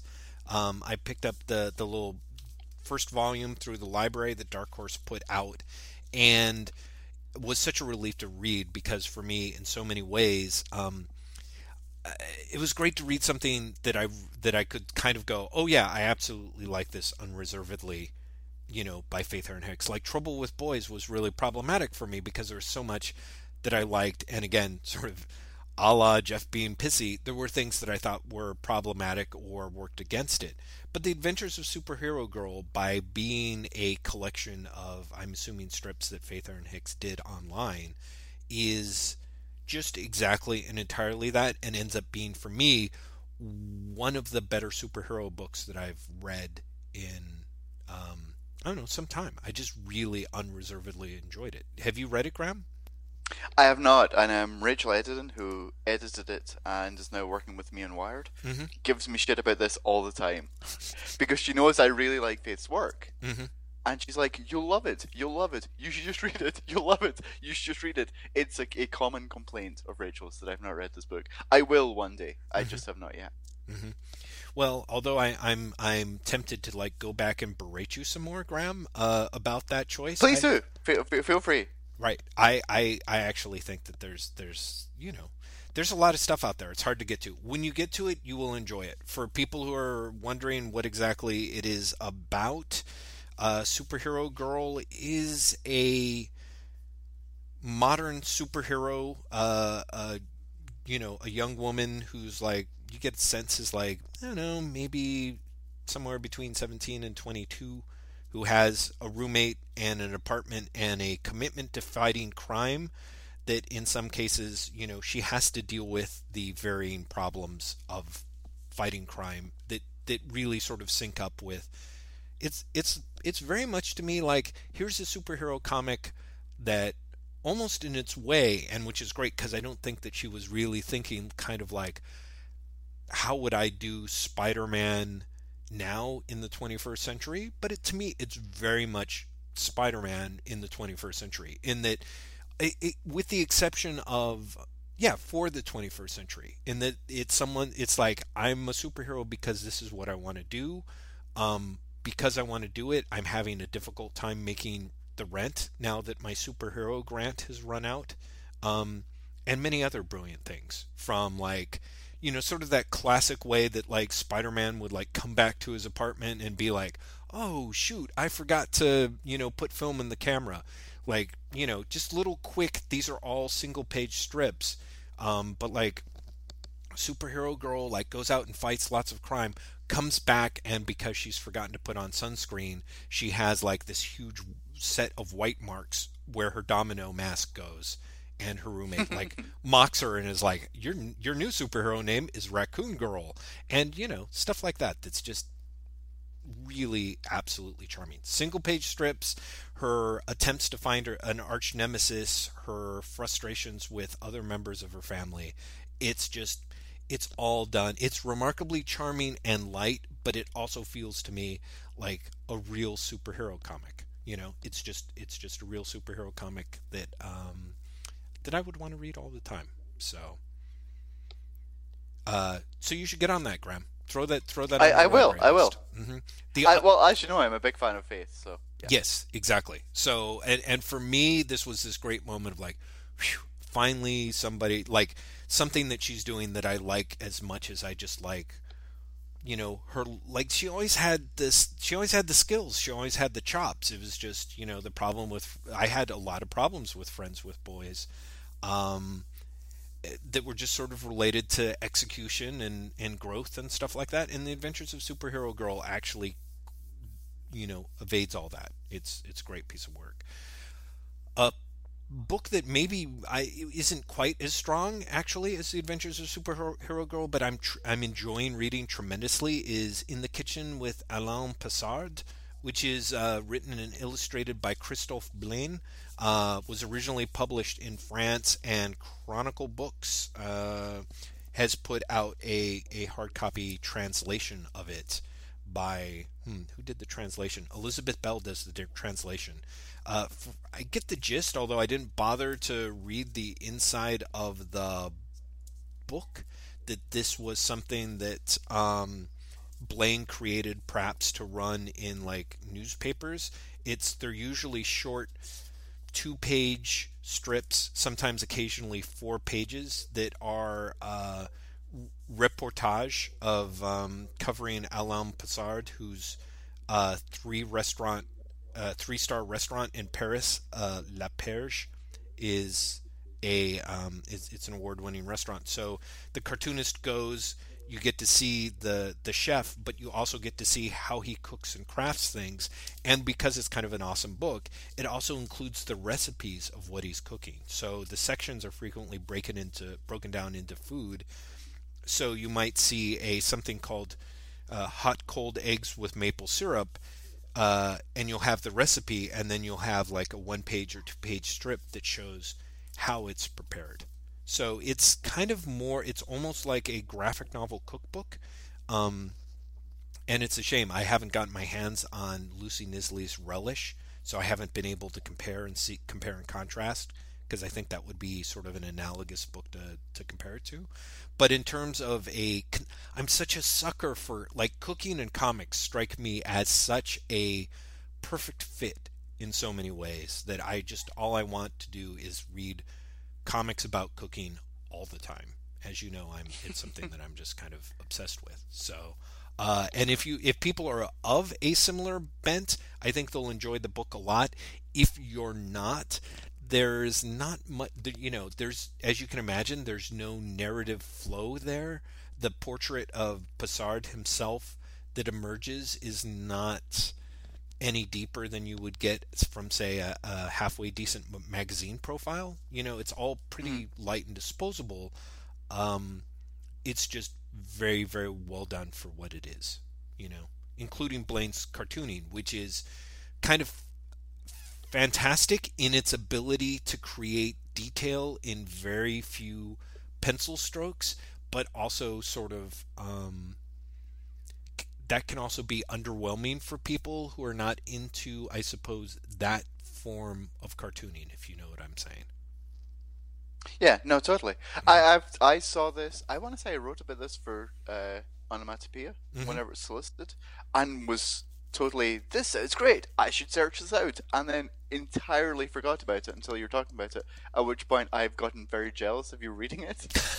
uh, I, I did think it looked really good. Like you, I really want to read uh, Lucy Knisley's book as well. Mm-hmm. So Mhm. I'm not sure I am the wow comics and food. That seems like a great combination Mhm. person that you are. But definitely those two books seemed particularly interesting to me. So yes, I am I am jealous, and so hopefully I will not only track that one down, but also the Lucy Nisley one by the time you read it, and we can talk about them. Right. Yeah, that sounds great. I would say not that it really matters because it's not like I'm I'm arguing the case, but I guess the reason why they seem naturals to me is is that you know cookbooks and cooking illust- you know things that teach you how to cook by nature break things down into steps and so therefore the sequential nature of comics suit it very well um, and Mhm. also the way in which um, comics have an ability to focus the details that it has that that you're supposed to pay attention to things i suppose or the degree to which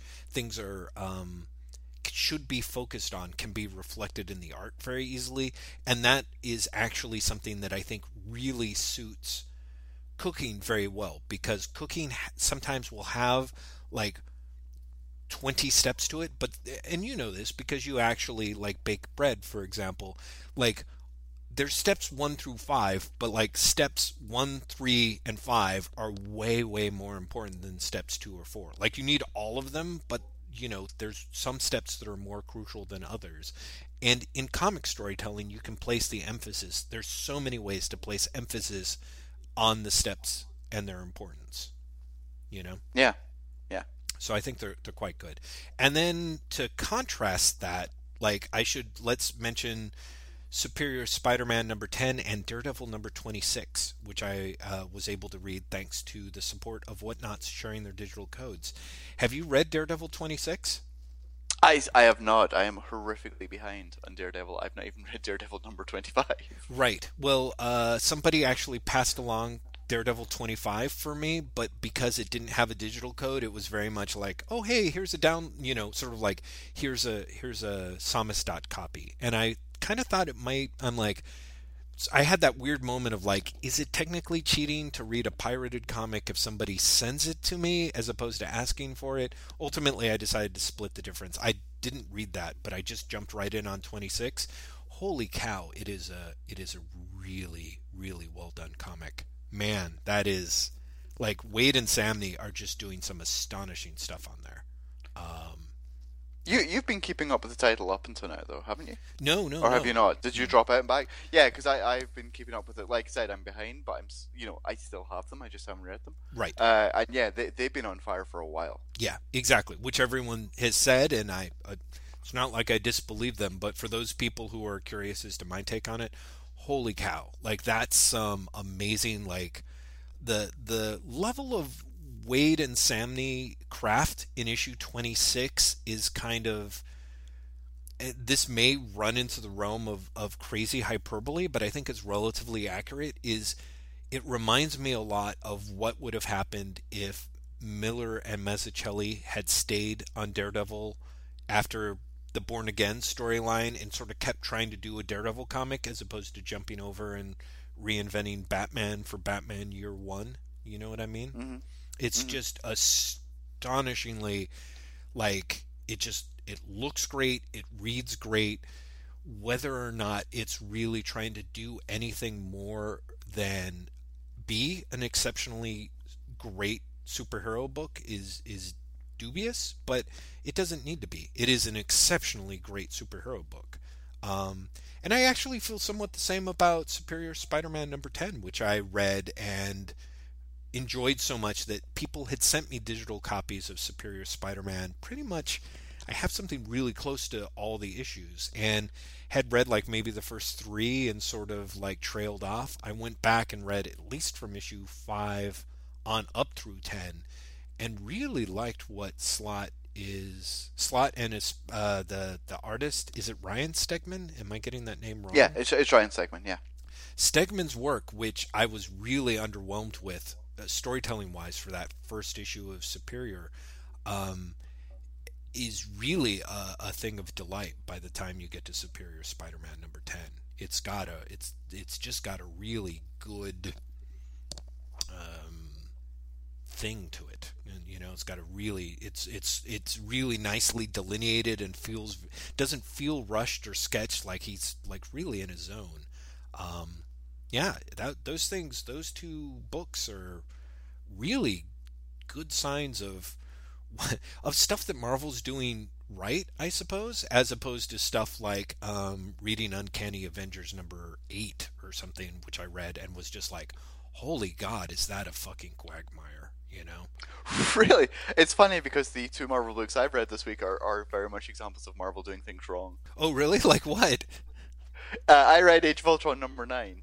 Oh, Graham, you're always Um, jumping in and off. I've read that too. Well, oh th- th- this is because yesterday I was working and uh, David Uzumeri was on Twitter and he was like, "Wow, Age of Ultron's really shaping up."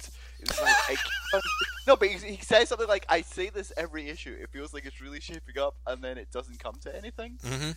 And I was like, "Okay." I'm wondering what they're going to do for the last twist. Right. Because so far it has been an, a stunningly fragmented series. Yeah. I wonder how they're going to try and stick the landing Right.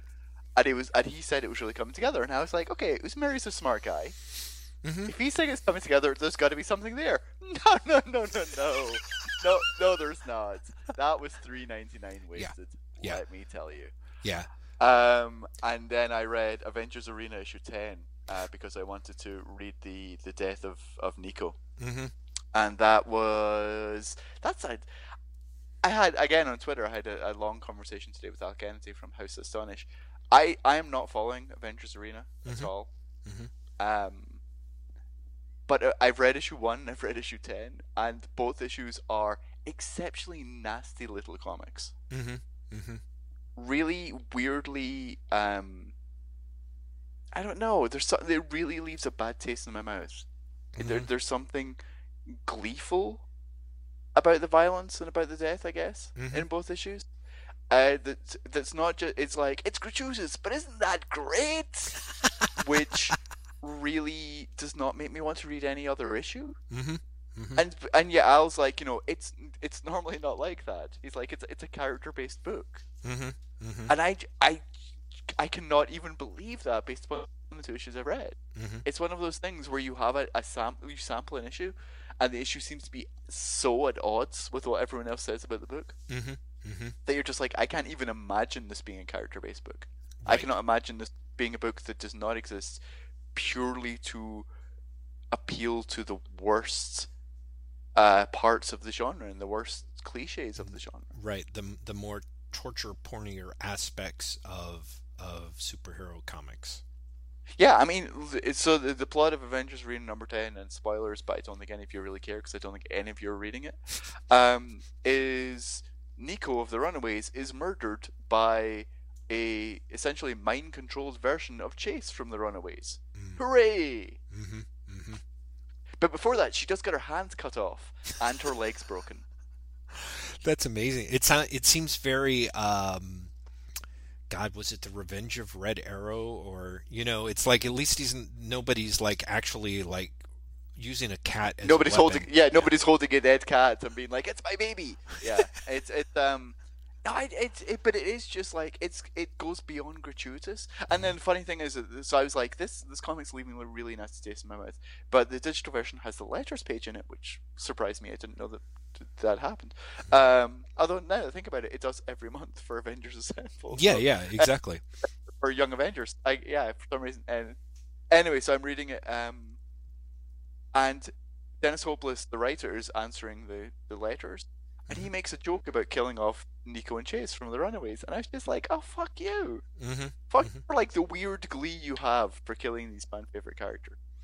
Now, just out of curiosity, yeah. do, how does that seem different to you? Does it seem? Because I mean, you seem to have a. We didn't get a chance to talk about this because of last. Oh, oh, the Catwoman podcast. Exactly. I see.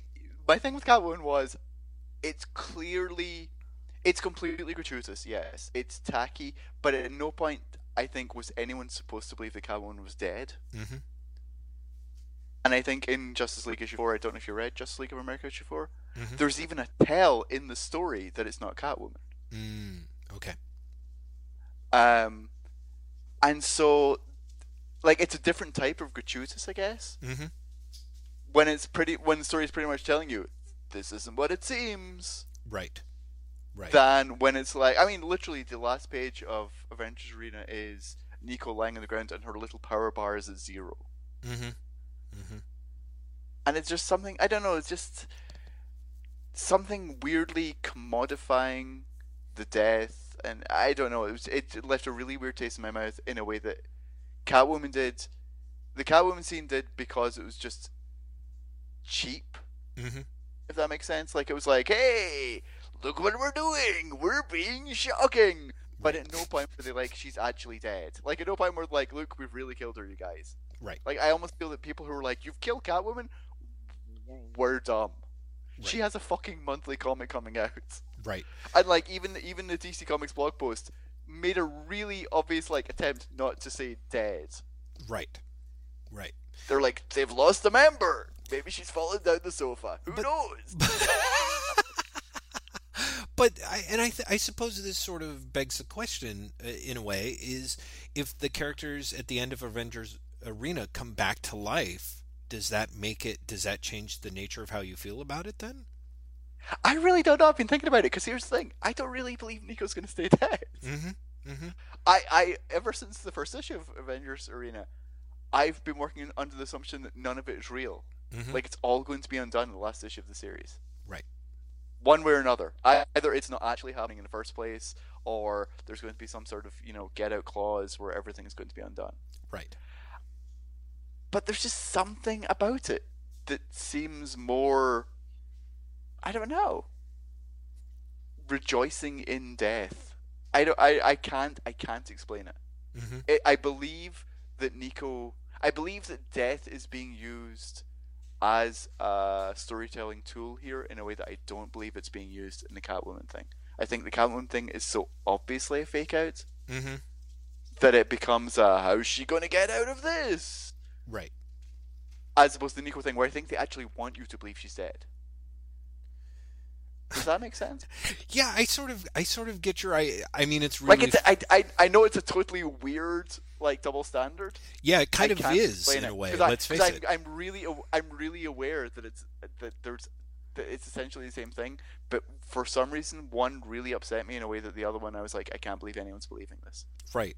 So I think that's really interesting. I mean, it seems to me that, like, if I'm parsing part of your argument, is sort of because Catwoman has a regular ongoing book, um, you almost need to have that kind of super, like, oh, see, the bullet hits the head kind of, like, you know what I mean? Like, it has to be that sort of like the magic trick has to be more detailed in order to make you even think that you're going to fall for it for a minute whereas because Avengers Arena is dealing with a bunch of characters who don't have their own books or don't have their own plans and aren't traditionally considered A-list characters it seems very likely that it it doesn't need to go to that levels to convince and therefore it seems to be wallowing in it Well, it for me also. There's the Catwoman is tied up and shot in the head. mm-hmm.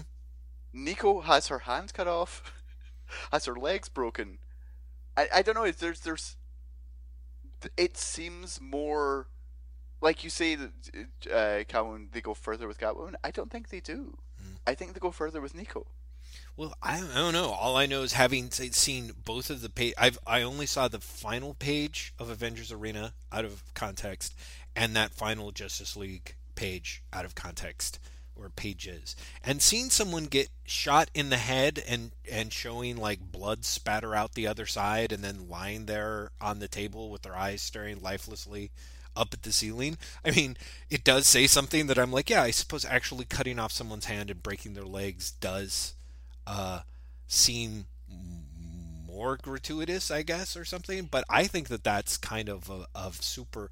I mean, again, there's this weird like just yesterday. um, I was hanging out with my three year old niece, and she's like, "Let's play Catwoman," and I'm like, "Oh boy, DC, fuck you," you know? Because I'm like, Oh no, no, to- totally, totally. you I, know. I, I very much agree.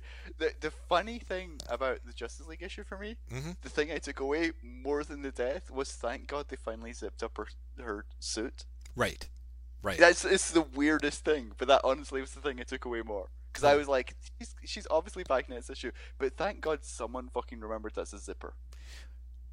Is that the telegram? Is that how we know that it's not Catwoman? Is that she actually is is zipped up and not showing off the the the Uh, cleavage? the the the tell is that she she th- actually throws her zipper. She uses her zipper as a weapon. Mm-hmm. Uh, and then in the next scene, you see Catwoman, and she has her zipper back again. Oh well, there we go. There we Like go. Like she uses the ring of her zipper, and then it's then all of a sudden it's back, as opposed to lodged in whoever's head it's supposed to be lodged in. Well, there we go, ladies and gentlemen. No, I'm. That, I- but here's the I- thing: that might that might not be a tell. That could be Brett Booth being the most inconsistent artist ever. Oh, oh my God. Oh, oh, I thought you were because let's face joking. it, it's oh no, that's really.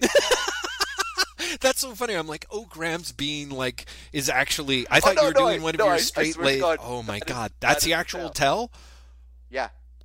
And it might not even be a tell. I might be just be thinking it's a tell because it's an inconsistency that otherwise makes no sense. No, but but so what you're saying is is therefore the character in one scene isn't the same as the character in the next scene. Right? Yeah. Yeah. Okay. Yeah. All right. All right. That, like that- she take she literally takes the ring off her zi- zipper off and uses it as a weapon, and then the next scene, she has it back again. Mhm. Mhm. Wow. Well, that's um. But again, it's DC. It literally could be shitty continuity. Do you know what I mean? It's one of those things where, like, if every time something was wrong was a tell, there are already seven years worth of continuity gaps they have to explain. You know, Just be glad DC doesn't have a no prize. Yeah, exactly. can I can I tell you very quickly about the only decent uh, John Constantine story that I came up with and why I'll never be able to use it? No, no, you're back now. You were uh, last I heard was "Can I tell?" Okay, well let's try this again. Can I tell you about the the the only John Constantine story that I ever came up with that I'll never be able to use because it's so event specific? Oh yeah, please do. Okay, so basically, and I thought this would actually be kind of a brilliant way to fake everyone out. Like it's that classic, like taking fans' expectations and using it against them.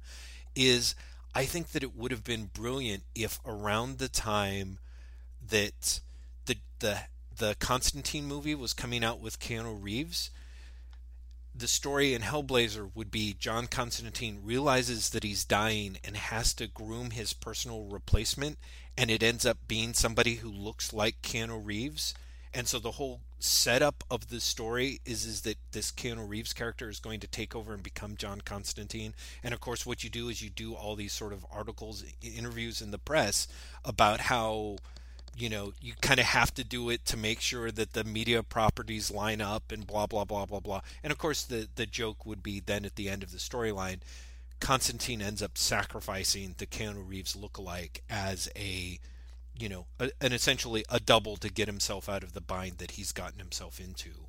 Um, and of course there's other things so that the Keanu Reeves character isn't it's not just a, like oh John Constantine sacrificing an innocent but I was kind of like yeah Constantine seems like one of the few characters where you could get away with playing with fanboy expectation and it's actually sort of fair game for a story since he's kind of um, uh, a, a chaos character anyway sort of you know Mhm, but mhm.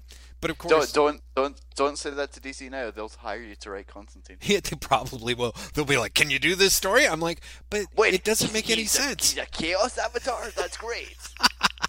can, can you have him being a chaos avatar for like three issues, which will become two issues, which will then become an issue, and then will become a multi-part crossover? Is it time for us? We're going to have the Phantom Stranger and Pandora. Is it? Is it? I love the way you said that. By the way, your diction was impeccable. Is that is is that a cue that we should talk about Paul Jenkins' uh, open letter and follow up interview on Bleeding? Uh, yeah, but like, call me back first because you are actually being cut out. Oh well, son of a cock. Okay, uh, are we going to bo- are we going to fully reboot then? Do you think? Bye. Yeah, it seems to be working, right? Yeah, it seems fantastic. I'm hoping that when we hear the playback, it won't just all be Smurgle Burgle cats, you know. So, Talk to you in a second. Smurgle Burger Cats. Smurgle Burgle Cats, Graham.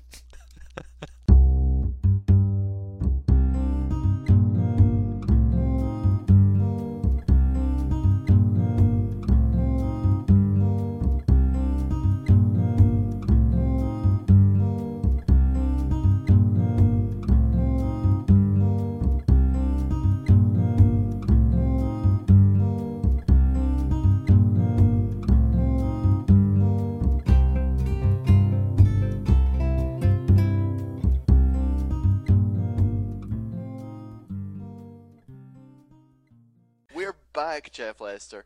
We're back. You're there. I'm there. Your spectacular beard is there. Ladies and gentlemen, what is different about podcasting now is we can see each other for the start, and then we both minimize our windows because it freaks each other out. Honestly, I'm more worried about tech, Graham. Seeing your face could never freak me out. Although, of course, what's Oh, freaking me out is the idea that you can see my face. That's the part that That's what I'm out. saying. It's not each other. Well, that's See, adorable. you've done it. You've done it already. There you go. Well, Anyway, yes. you want to talk about Paul Jenkins and his spectacular interview. Wow, that was great, wasn't it? It was really fascinating to me. I do have to say, though, let me tell you, um, you know, I, I think our trick is to actually invoke David Uzumeri's name three different times during our podcast, so he just spontaneously appears on our FaceTime call. But uh, I did love that David Uzumeri's comment on Twitter that Paul Jenkins' pitch for Superman was terrible. You know? Oh, it really, it really, really, really was. Yeah. I mean, and also his pitch for the Flash was hilarious as well. Yes. Yeah, I really kind of had those things of like, Jesus, you know, I, I kind of, I mean, the thing that's interesting to me is honestly, in so many ways, the stuff that he's pitching is not that worse than stuff that's necessarily going on, I guess. But it really did have this kind of weird, um, to me, this very strange feeling of Paul Jenkins. Like, he had so much, so many other good points about why he should uh, basically about how why he was frustrated with DC and to an extent Marvel um that, that... and and then he's like, and here's my stories, and you almost think, holy shit, I can see why they said no. yeah, exactly. I can see why they said exactly like that. Technically, is what's known in comics as a good call. You know, so but there is also that thing of um, I don't know. I, you know, Jenkins has a really weird uh, to me.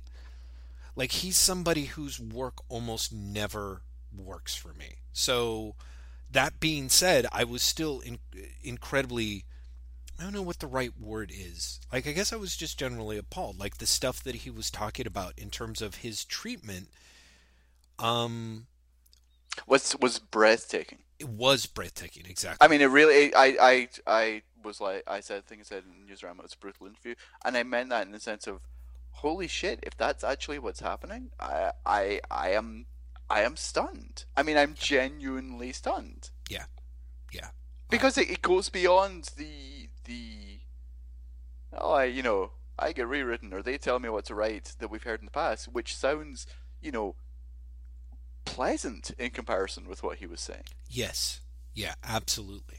Absolutely. Um so I'm trying to think cuz I I've to me it was really uh the a two two part state to me. Like I ended up reading Rich's follow-up interview on Bleeding Cool pretty much at exactly the same time I ended up reading the open letter. Um Graham, I, I don't have my visuals on, but was a helicopter just passing overhead or something? What was that amazing ninja like sound? That would have been me coughing. Really? Because it sounded like. Oh, that, that, that I have no idea what that is. That's not that's not on my end. I thought you were running a sewing machine or something. So okay, well, Yeah, I, I'm keeping my sweatshop going as I talk to the podcast.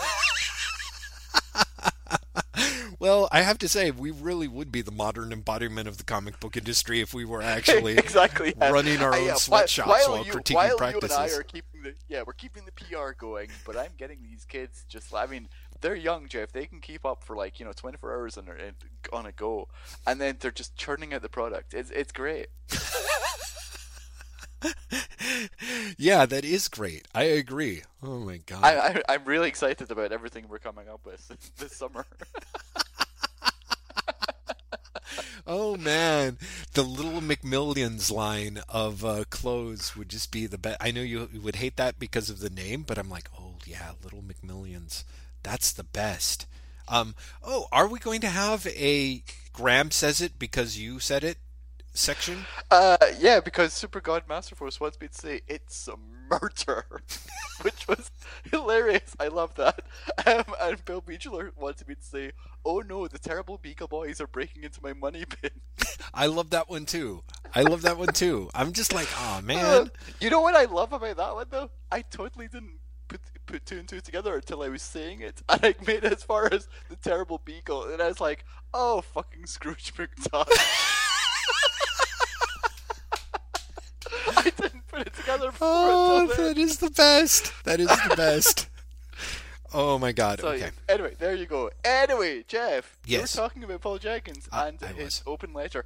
His open letter seemed, uh, I don't know, like reasonable, I guess. Like, Yes. it, it, you know, it it seemed almost like he didn't, not that he didn't want to burn bridges, but that he was like, I'm just going to try and get this quiet. And then he talked to Rich and was like, Well, let me tell you. Yeah.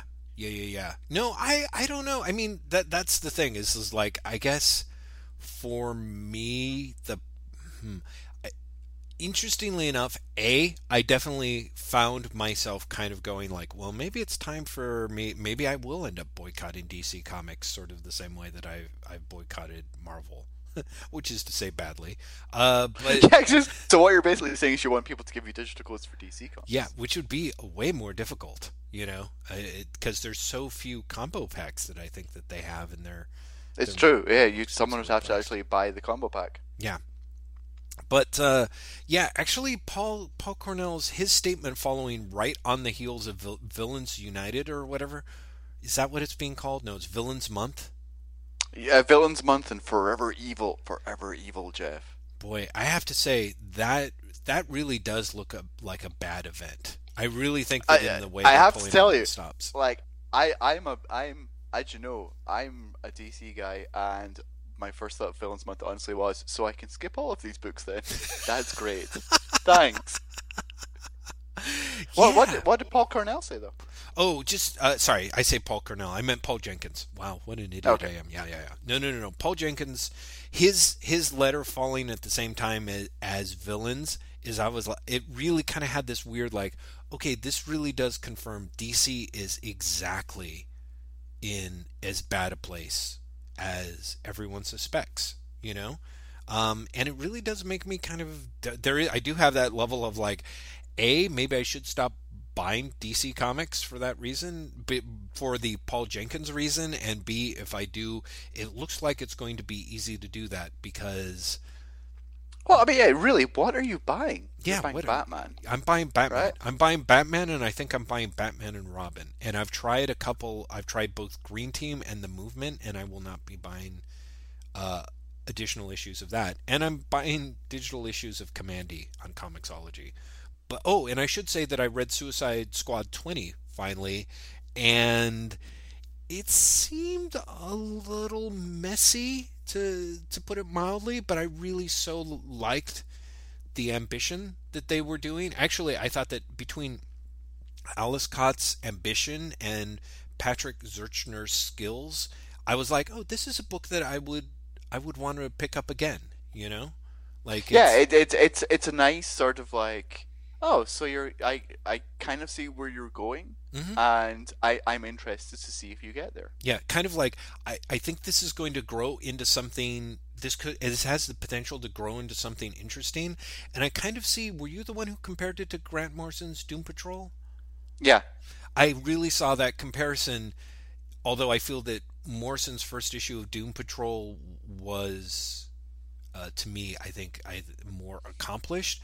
What I liked was that uh, uh, Kotz really has um, a lot of ambition, and his influences are you can really see sort of see them on his sleeve in a way that is, I think, exciting. I suppose rather than just sort yeah. of- It it felt it felt like it had its own its own ambition and its own intent, yes. se- separate from the DC lockstep, which which made it a particularly interesting book. Yeah, yeah. So, So even though I only bought the I've only bought the one issue of that, it's like I would be planning on buying more issues of that. But now so that's kind of what's at stake for me if I if I stop buying DC. How about yourself? Do I- you I, I you got buy? I got the impression. What am I buying from DC? Yeah, Oh, sorry, God, maybe I'm that's buying, the I'm wrong buying, question. I'm buying so much more from DC than you are. Mhm. Uh, I'm buying both the Justice League's books Mhm. and the Vibe book. Oh yeah, and the Vibe book, right. Um, what else am I?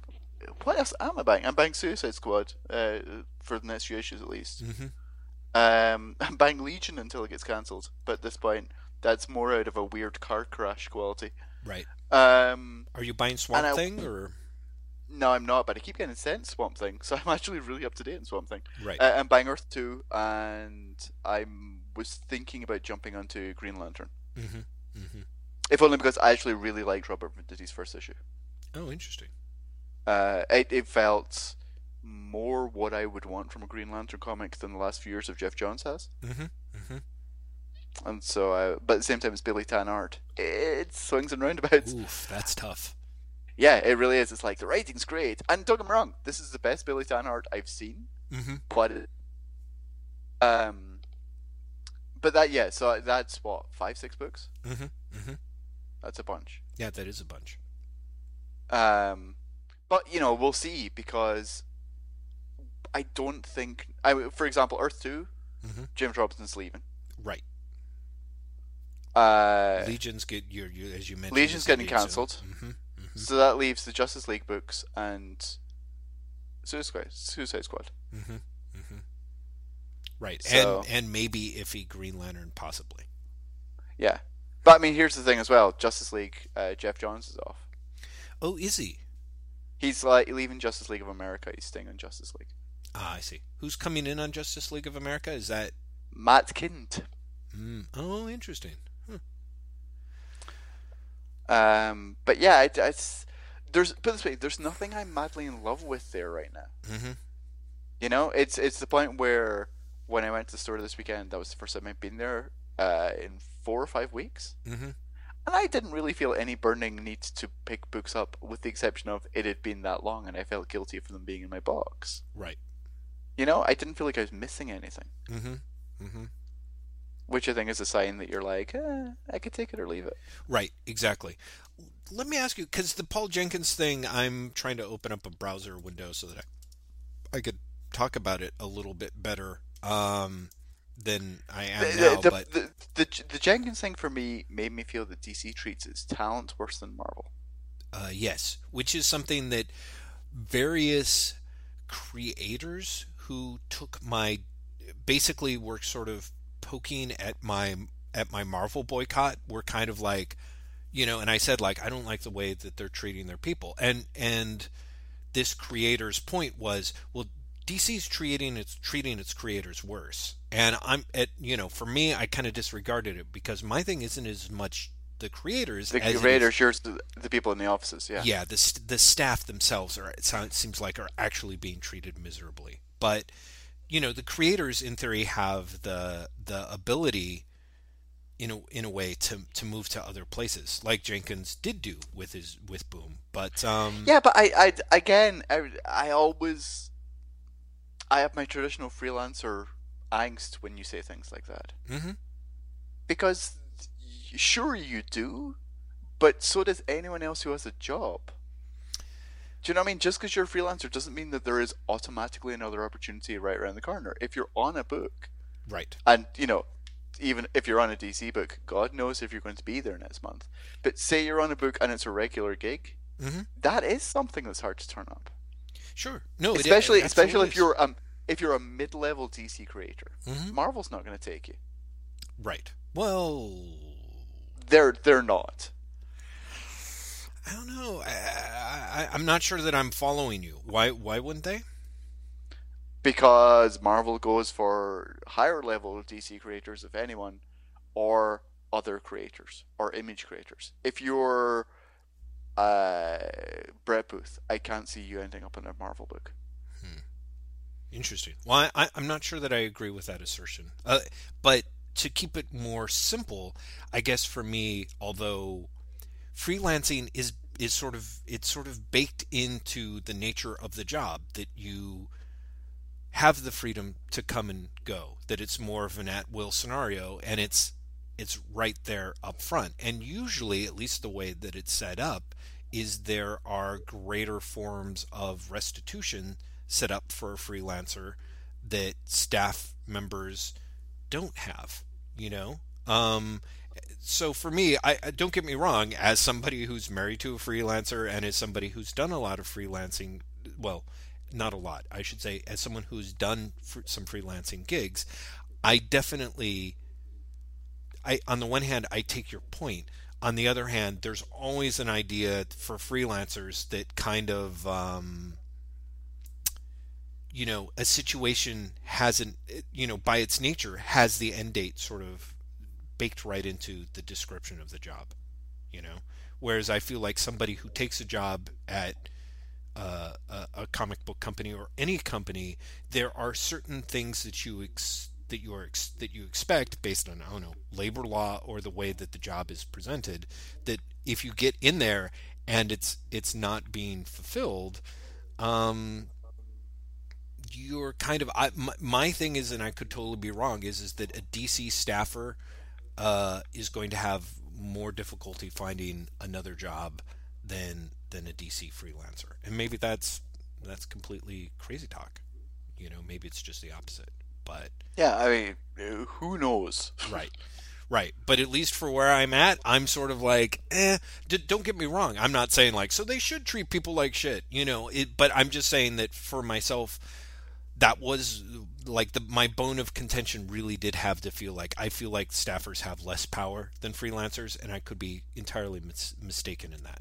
Um, that being said, Paul Jenkins, his ability of of talking about um, that that that uh, that basically the creators are being. Do you feel that he he seems to talk very specifically about how he's being treated at DC on Dark Knight, and then sort of extrapolates that out to the rest of the company. Did you get that feeling as well, or, or yeah, and also no, no, I, I got that feeling, but also I got that he then separated that from his experience in DC Universe Presents. Yes, with the Deadman series, which was really interesting as well because he kind of went out of his way to be like, "That was great." Mm-hmm.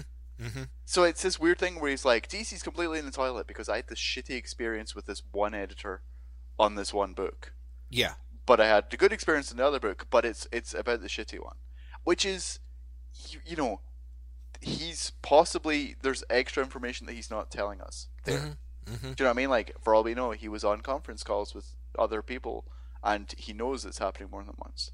Yeah, and I think that's it. I think that's the part that he leaves out. Interestingly enough, the when I read the follow-up interview with him, on the one hand, it's like I definitely feel that he is upset and frustrated at how things are happening uh, at DC, but his some of the examples, just the fact that it's like Dark Knight was great and Deadman were, worked, you know, Deadman Dead Men worked great and Dark Knight was terrible, made me go, well then why are you like that seems to almost argue yeah, against why, yeah why does it why is everything terrible if you have a, if you had a one-to-one experience? Yeah yeah exactly where one was actually great but it was you know i i do find unfortunately i feel like that is i don't know perhaps part and parcel of the way in which freelancers hands get tied is you can't really you know it's hard to blank you know tar everyone with a brush even if you necessarily feel that way because you do have to make a point to go like oh but not dead man dead man was great. I had a great collaborative relationship with my editor on dead man you know you take the time to spell that out so that the dead man editor isn't offended and gives you work later on and yet it ends up like like the diplomacy ends up weakening your argument. You know what i mean so yeah i just i just read it as he was trying to not piss off the guy he'd had a good experience with, but he's also not talking about other bad experiences he's had. Mm-hmm. Mm-hmm. Yeah. So what was what was interesting to me was his original open letter. I felt was much more balanced towards criticisms of Marvel. Mm-hmm. And then when he actually goes into specifics, it's all DC. Yes. Which I thought was really weird. Mm-hmm. Mhm. and I don't know if he was overcompensating because he had weighted his criticisms toward Marvel initially, Mhm. or if he just hadn't. His problems with DC are so big and so specific that he just didn't want to get into it in the open letter. Right. But I did. I remember feeling when it, the original open letter went out, that he was talking in such generalities, and he seemed to be talking, weighting his conversation, his argument towards Marvel. Well, And then you get this this interview, and this interview is really clearly about DC. Yeah, I, I think I think the thing that's interesting to me is is that it, it, looking at it briefly, I think that his point, which is actually a very strong one in the letter, is the idea that both companies are currently servicing the characters rather than servicing the char- the creators. That the creators are there to you know that it's in character maintenance mode is how he describes both companies. But then when the follow up interview is done with Rich, there's a lot more, perhaps because um, uh, Jenkins is being put right in the corner of kind of saying, like, well, how, you know, do you, do you think that this will close the door for best for both publishers? It's like, or like, why? you know sort of sort of like why why do we why should we sort of believe you kind of and he i think it's isn't it in his his interview with rich where he's like well i could show you the incredible piece yeah, of I, shit I, I could. Yeah, I Mhm. can show you the script. I can show you the script, and you can compare it to the comic. Yeah. Yeah. So I mean, I I do think that that you know that does end up mitigating. Like his, I think his point really was kind of like, hey, neither you know, you just don't have the realm to truly be uh, a truly creative creator at both companies because they are managing their brand. And then when it comes to the interview with Rich, there's a lot of like, oh, and DC is really treating people horribly. They're bullying people, which I do believe. I actually, uh, after reading it, I really kind of had this thing of like, okay, here's actual individual confirmation, and it's not like I needed a lot, but I did need more than like an email of a person of a person who wasn't working there saying like, oh, DC's actually bullying the writers and saying that you, they'll never work in the industry again if you know if they don't do these changes. To having Paul Jenkins go, yeah, editors are bullying. You know what I mean? Like it's kind of, and I'm willing to leave the company over it. That really did put me in a position of like, okay, well maybe I should not be buying DC books for a while. See, did you just run the sewing machine again? What did you just do there? No, I I put it on mute and coughed, and then put it off mute. Oh, I guess when you mute, it kind of goes. Can you mute it again real quick for a second? Sure. Nope. Did it happen there? No, that's not it. Okay. Jeff is just losing his mind. Um, That's all right. You're having a, a caffeine crash. Um, so are you go- are you going to boycott Marvel uh, DC as well? uh, I don't know. I tell you what, what nuts? Uh, leave your comments on this episode and let me know. Should I? Yes? No? Is it completely foolish? Does it? Does my? As we all know, the term boycott, as used by Jeff, may not be the right term. I can't remember it. Some someone suggested a far better term for it today. Abstention. Should I should I abstain? Let me know. Yes, no, why? And I will. I'm I'm not saying that I will follow the most votes. That would be great. I, I am glad that you're saying that because I was going to say, please, if you decide to boycott or abstain from buying a company's products, do it for your own reasons, not because people tell you to.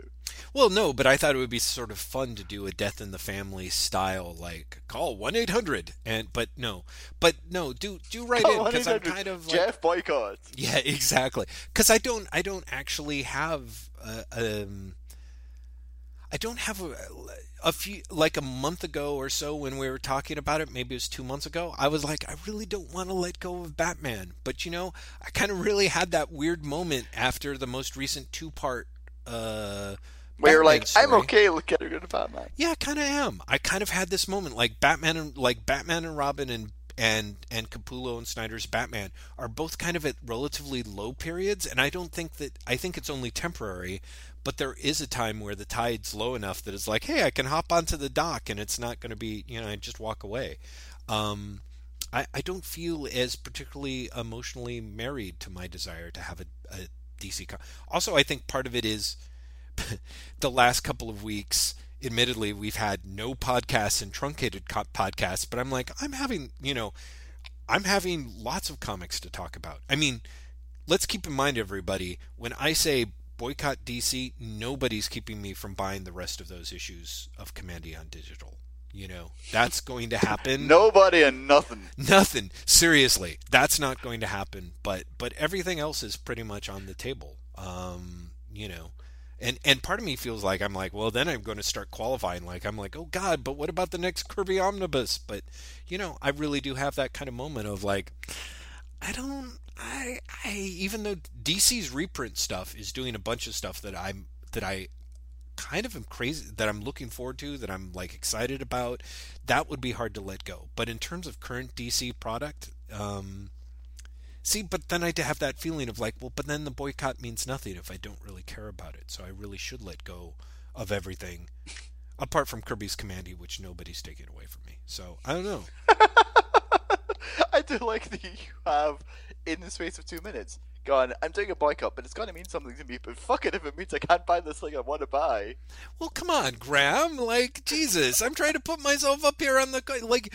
Yeah, you know, I've I've managed to poorly maintain at least one boycott in the time that we're you're Mister like, hey, I'm getting everything. I'm like, but isn't it wrong? You're like, sure.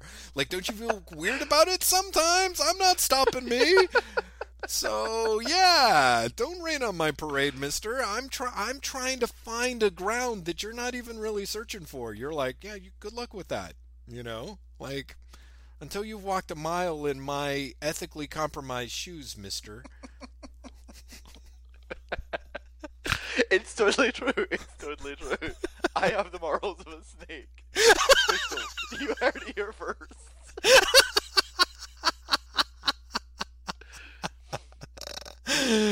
Oh man. Well, um, and on that bombshell. Yeah, exactly. I guess that's probably the sign that we should jump. Um, I hate to jinx this, but if this is the way that our, our recording is going to go every time, I think we might have a winner on our hands. You've sounded like completely strong with with all but certain tiny exceptions. Um, and you've sounded as strong as an ox. And may I just say, you've sounded more handsome than on Skype as well. well, thank you, thank you, Graham. You always sound handsome. Uh, I definitely let's keep in mind, everyone, that that uh, I definitely sounded more over caffeinated for good reasons. Next time when we talk, perhaps you'll find me a little less manic, less argumentative. Yes. Oh my god. Well, I don't mind being argumentative. My problem is is that I've been argumentative and dim. Like you've brought up lots of good I points. Don't, I don't think you've been dim. Oh, I think so. I think a lot of my points are like, but Graham, no, because uh, because no. So that that doesn't that doesn't help. But just uh, be glad we didn't have the Zenith conversation because that really would have been both of us going at it. Oh shit! Yeah. Hopefully next week we'll be more prepared to do that. We'll have some comics to talk about. Graham, I feel bad though. Before we go, can you at least run down some of the comics that you've read that you like that you want to talk about, or maybe super uh, things that you think are worth banging? I'm trying to think whatever I read. Let's see. The the green the uh, Robert Venditti Green Lantern I would recommend. Right. I think that was surprisingly good. I caught up on the Dark Horse's Buffy comics, which are all heading towards their finale. Mm-hmm. Uh, Angel and Faith remains a surprisingly good comic. Mm-hmm. Mm-hmm. Uh, its resolution of the long running, I mean, it's on issue what? It's on issue 22, so almost two year plot, mm-hmm. um, was surprisingly satisfying. I, I, I was really, it did not go where I expected, and I really enjoyed it. Um, what else have I read comic wise recently? I've not read that. I've been, for some reason, not reading a lot lately. I've been mm-hmm. watching The West Wing and, and writing instead of reading anything. Right. Um, I re- I've read some terrible things, which I'm going to not talk about. Mm. Okay. Uh, I, I got I got sent a bunch of DC collections, which were not very good. Um, the best thing I've probably read comic wise is I've been rereading Paul Tomasi's, uh, sorry, Pete Tomasi's um, Batman and Robin, mm-hmm. Mm-hmm. which, as a run, all the way up to Damian's death is surprisingly coherent. Mm. I didn't realize that in the Dream issue, the the last issue before Damian's death, mm-hmm. um, there are specific callbacks to issue one. Oh, interesting. That, that I totally didn't realize in first read, and then when I reread it, when I reread it back, I was like, "Oh shit, this is surprisingly coherent." Mm-hmm. Mm-hmm. Interesting. I'll have to give that a try because I, at your recommendation, I picked up. Oh, there are the boys. Um, yeah, can you hear them? I can. I can. Uh, not not quite with the clarity that I used to on Skype, which may be a good thing. It actually Well, it's also sounds like, I, I'm actually in the basement today, and so uh, you're not hearing them, Oh. them out the windows the way you used to. oh, interesting. Because that was the other thing is, is the few times I saw you on Facetime, I'm like, you weren't being washed out from the light from behind the sun as behind much. me? Yeah, Yeah. exactly. So I was like, oh, that's he's it's really working for him. Um, uh, yeah, I I completely lost my train of thought. Oh, Batman and Robin. I picked up the first couple of issues, almost the complete full arc on digitally, and then I think I, I realized like, oh, I'm an idiot. They have this first trade as um, I never actually finished it. I think I read the first four or five issues of Batman and Robin because I was going to keep buying them digitally and then stopped essentially. And uh, it's it's it's interesting. It's one of those things where it's uh, where I think I'll keep I'll keep going with it, but it definitely, and I think this is a good thing. Tomasi and Gleason really picked up so much energy, like and momentum, so that by the time that you, uh, at least those death in the family issues, or uh, death of the family issues, are stunning to me. I mean, they are just they're they're you know, um, it'll be interesting to see at what point sort of the worm turns, or if the the stuff that I like in the death of the family is almost anomalous compared to everything else. I mean, they're all very good, competent issues. The first five issues of that six issue storyline, and who knows, maybe the sixth issue wraps it up so fantastically that uh, that it it it um, you know wins me over. But the death of the family issues are kind of like an impressive act of bullying their way into bullying their way into my heart. That I that I that that's pretty rare, I guess. Uh, two things. One, it's actually an eight-issue arc in the start because you've got three issues Oh. left. Um, to know. and I think the way to I think it's issue 12 Mm-hmm. Uh, no, that can't be right. Maybe issue ten. Yeah, it'll be 10, 11, 12. Uh, go for issues 10, 11, 12, which is the three-part story. That might be more your speed. Oh, interesting. Okay. I, I will keep that in mind because yeah, it makes a little sense considering I got to part five and I'm like, man, this thing's wrapping up. It's kind of mm. so okay. Good to know. And with that, yeah, ba- basically that's what I've been reading. So Okay. with that, and because I really should probably go and stop the dogs from howling a lot, um, I'm going to do my traditional singing, Jeff. Would you like to join me? No, I feel like I, I Uh, Greg's my my throat's still killing me. Okay. Bye. was very good. I was expecting you to go low and go bar. I'll just cough a lot now instead. Yeah. Sing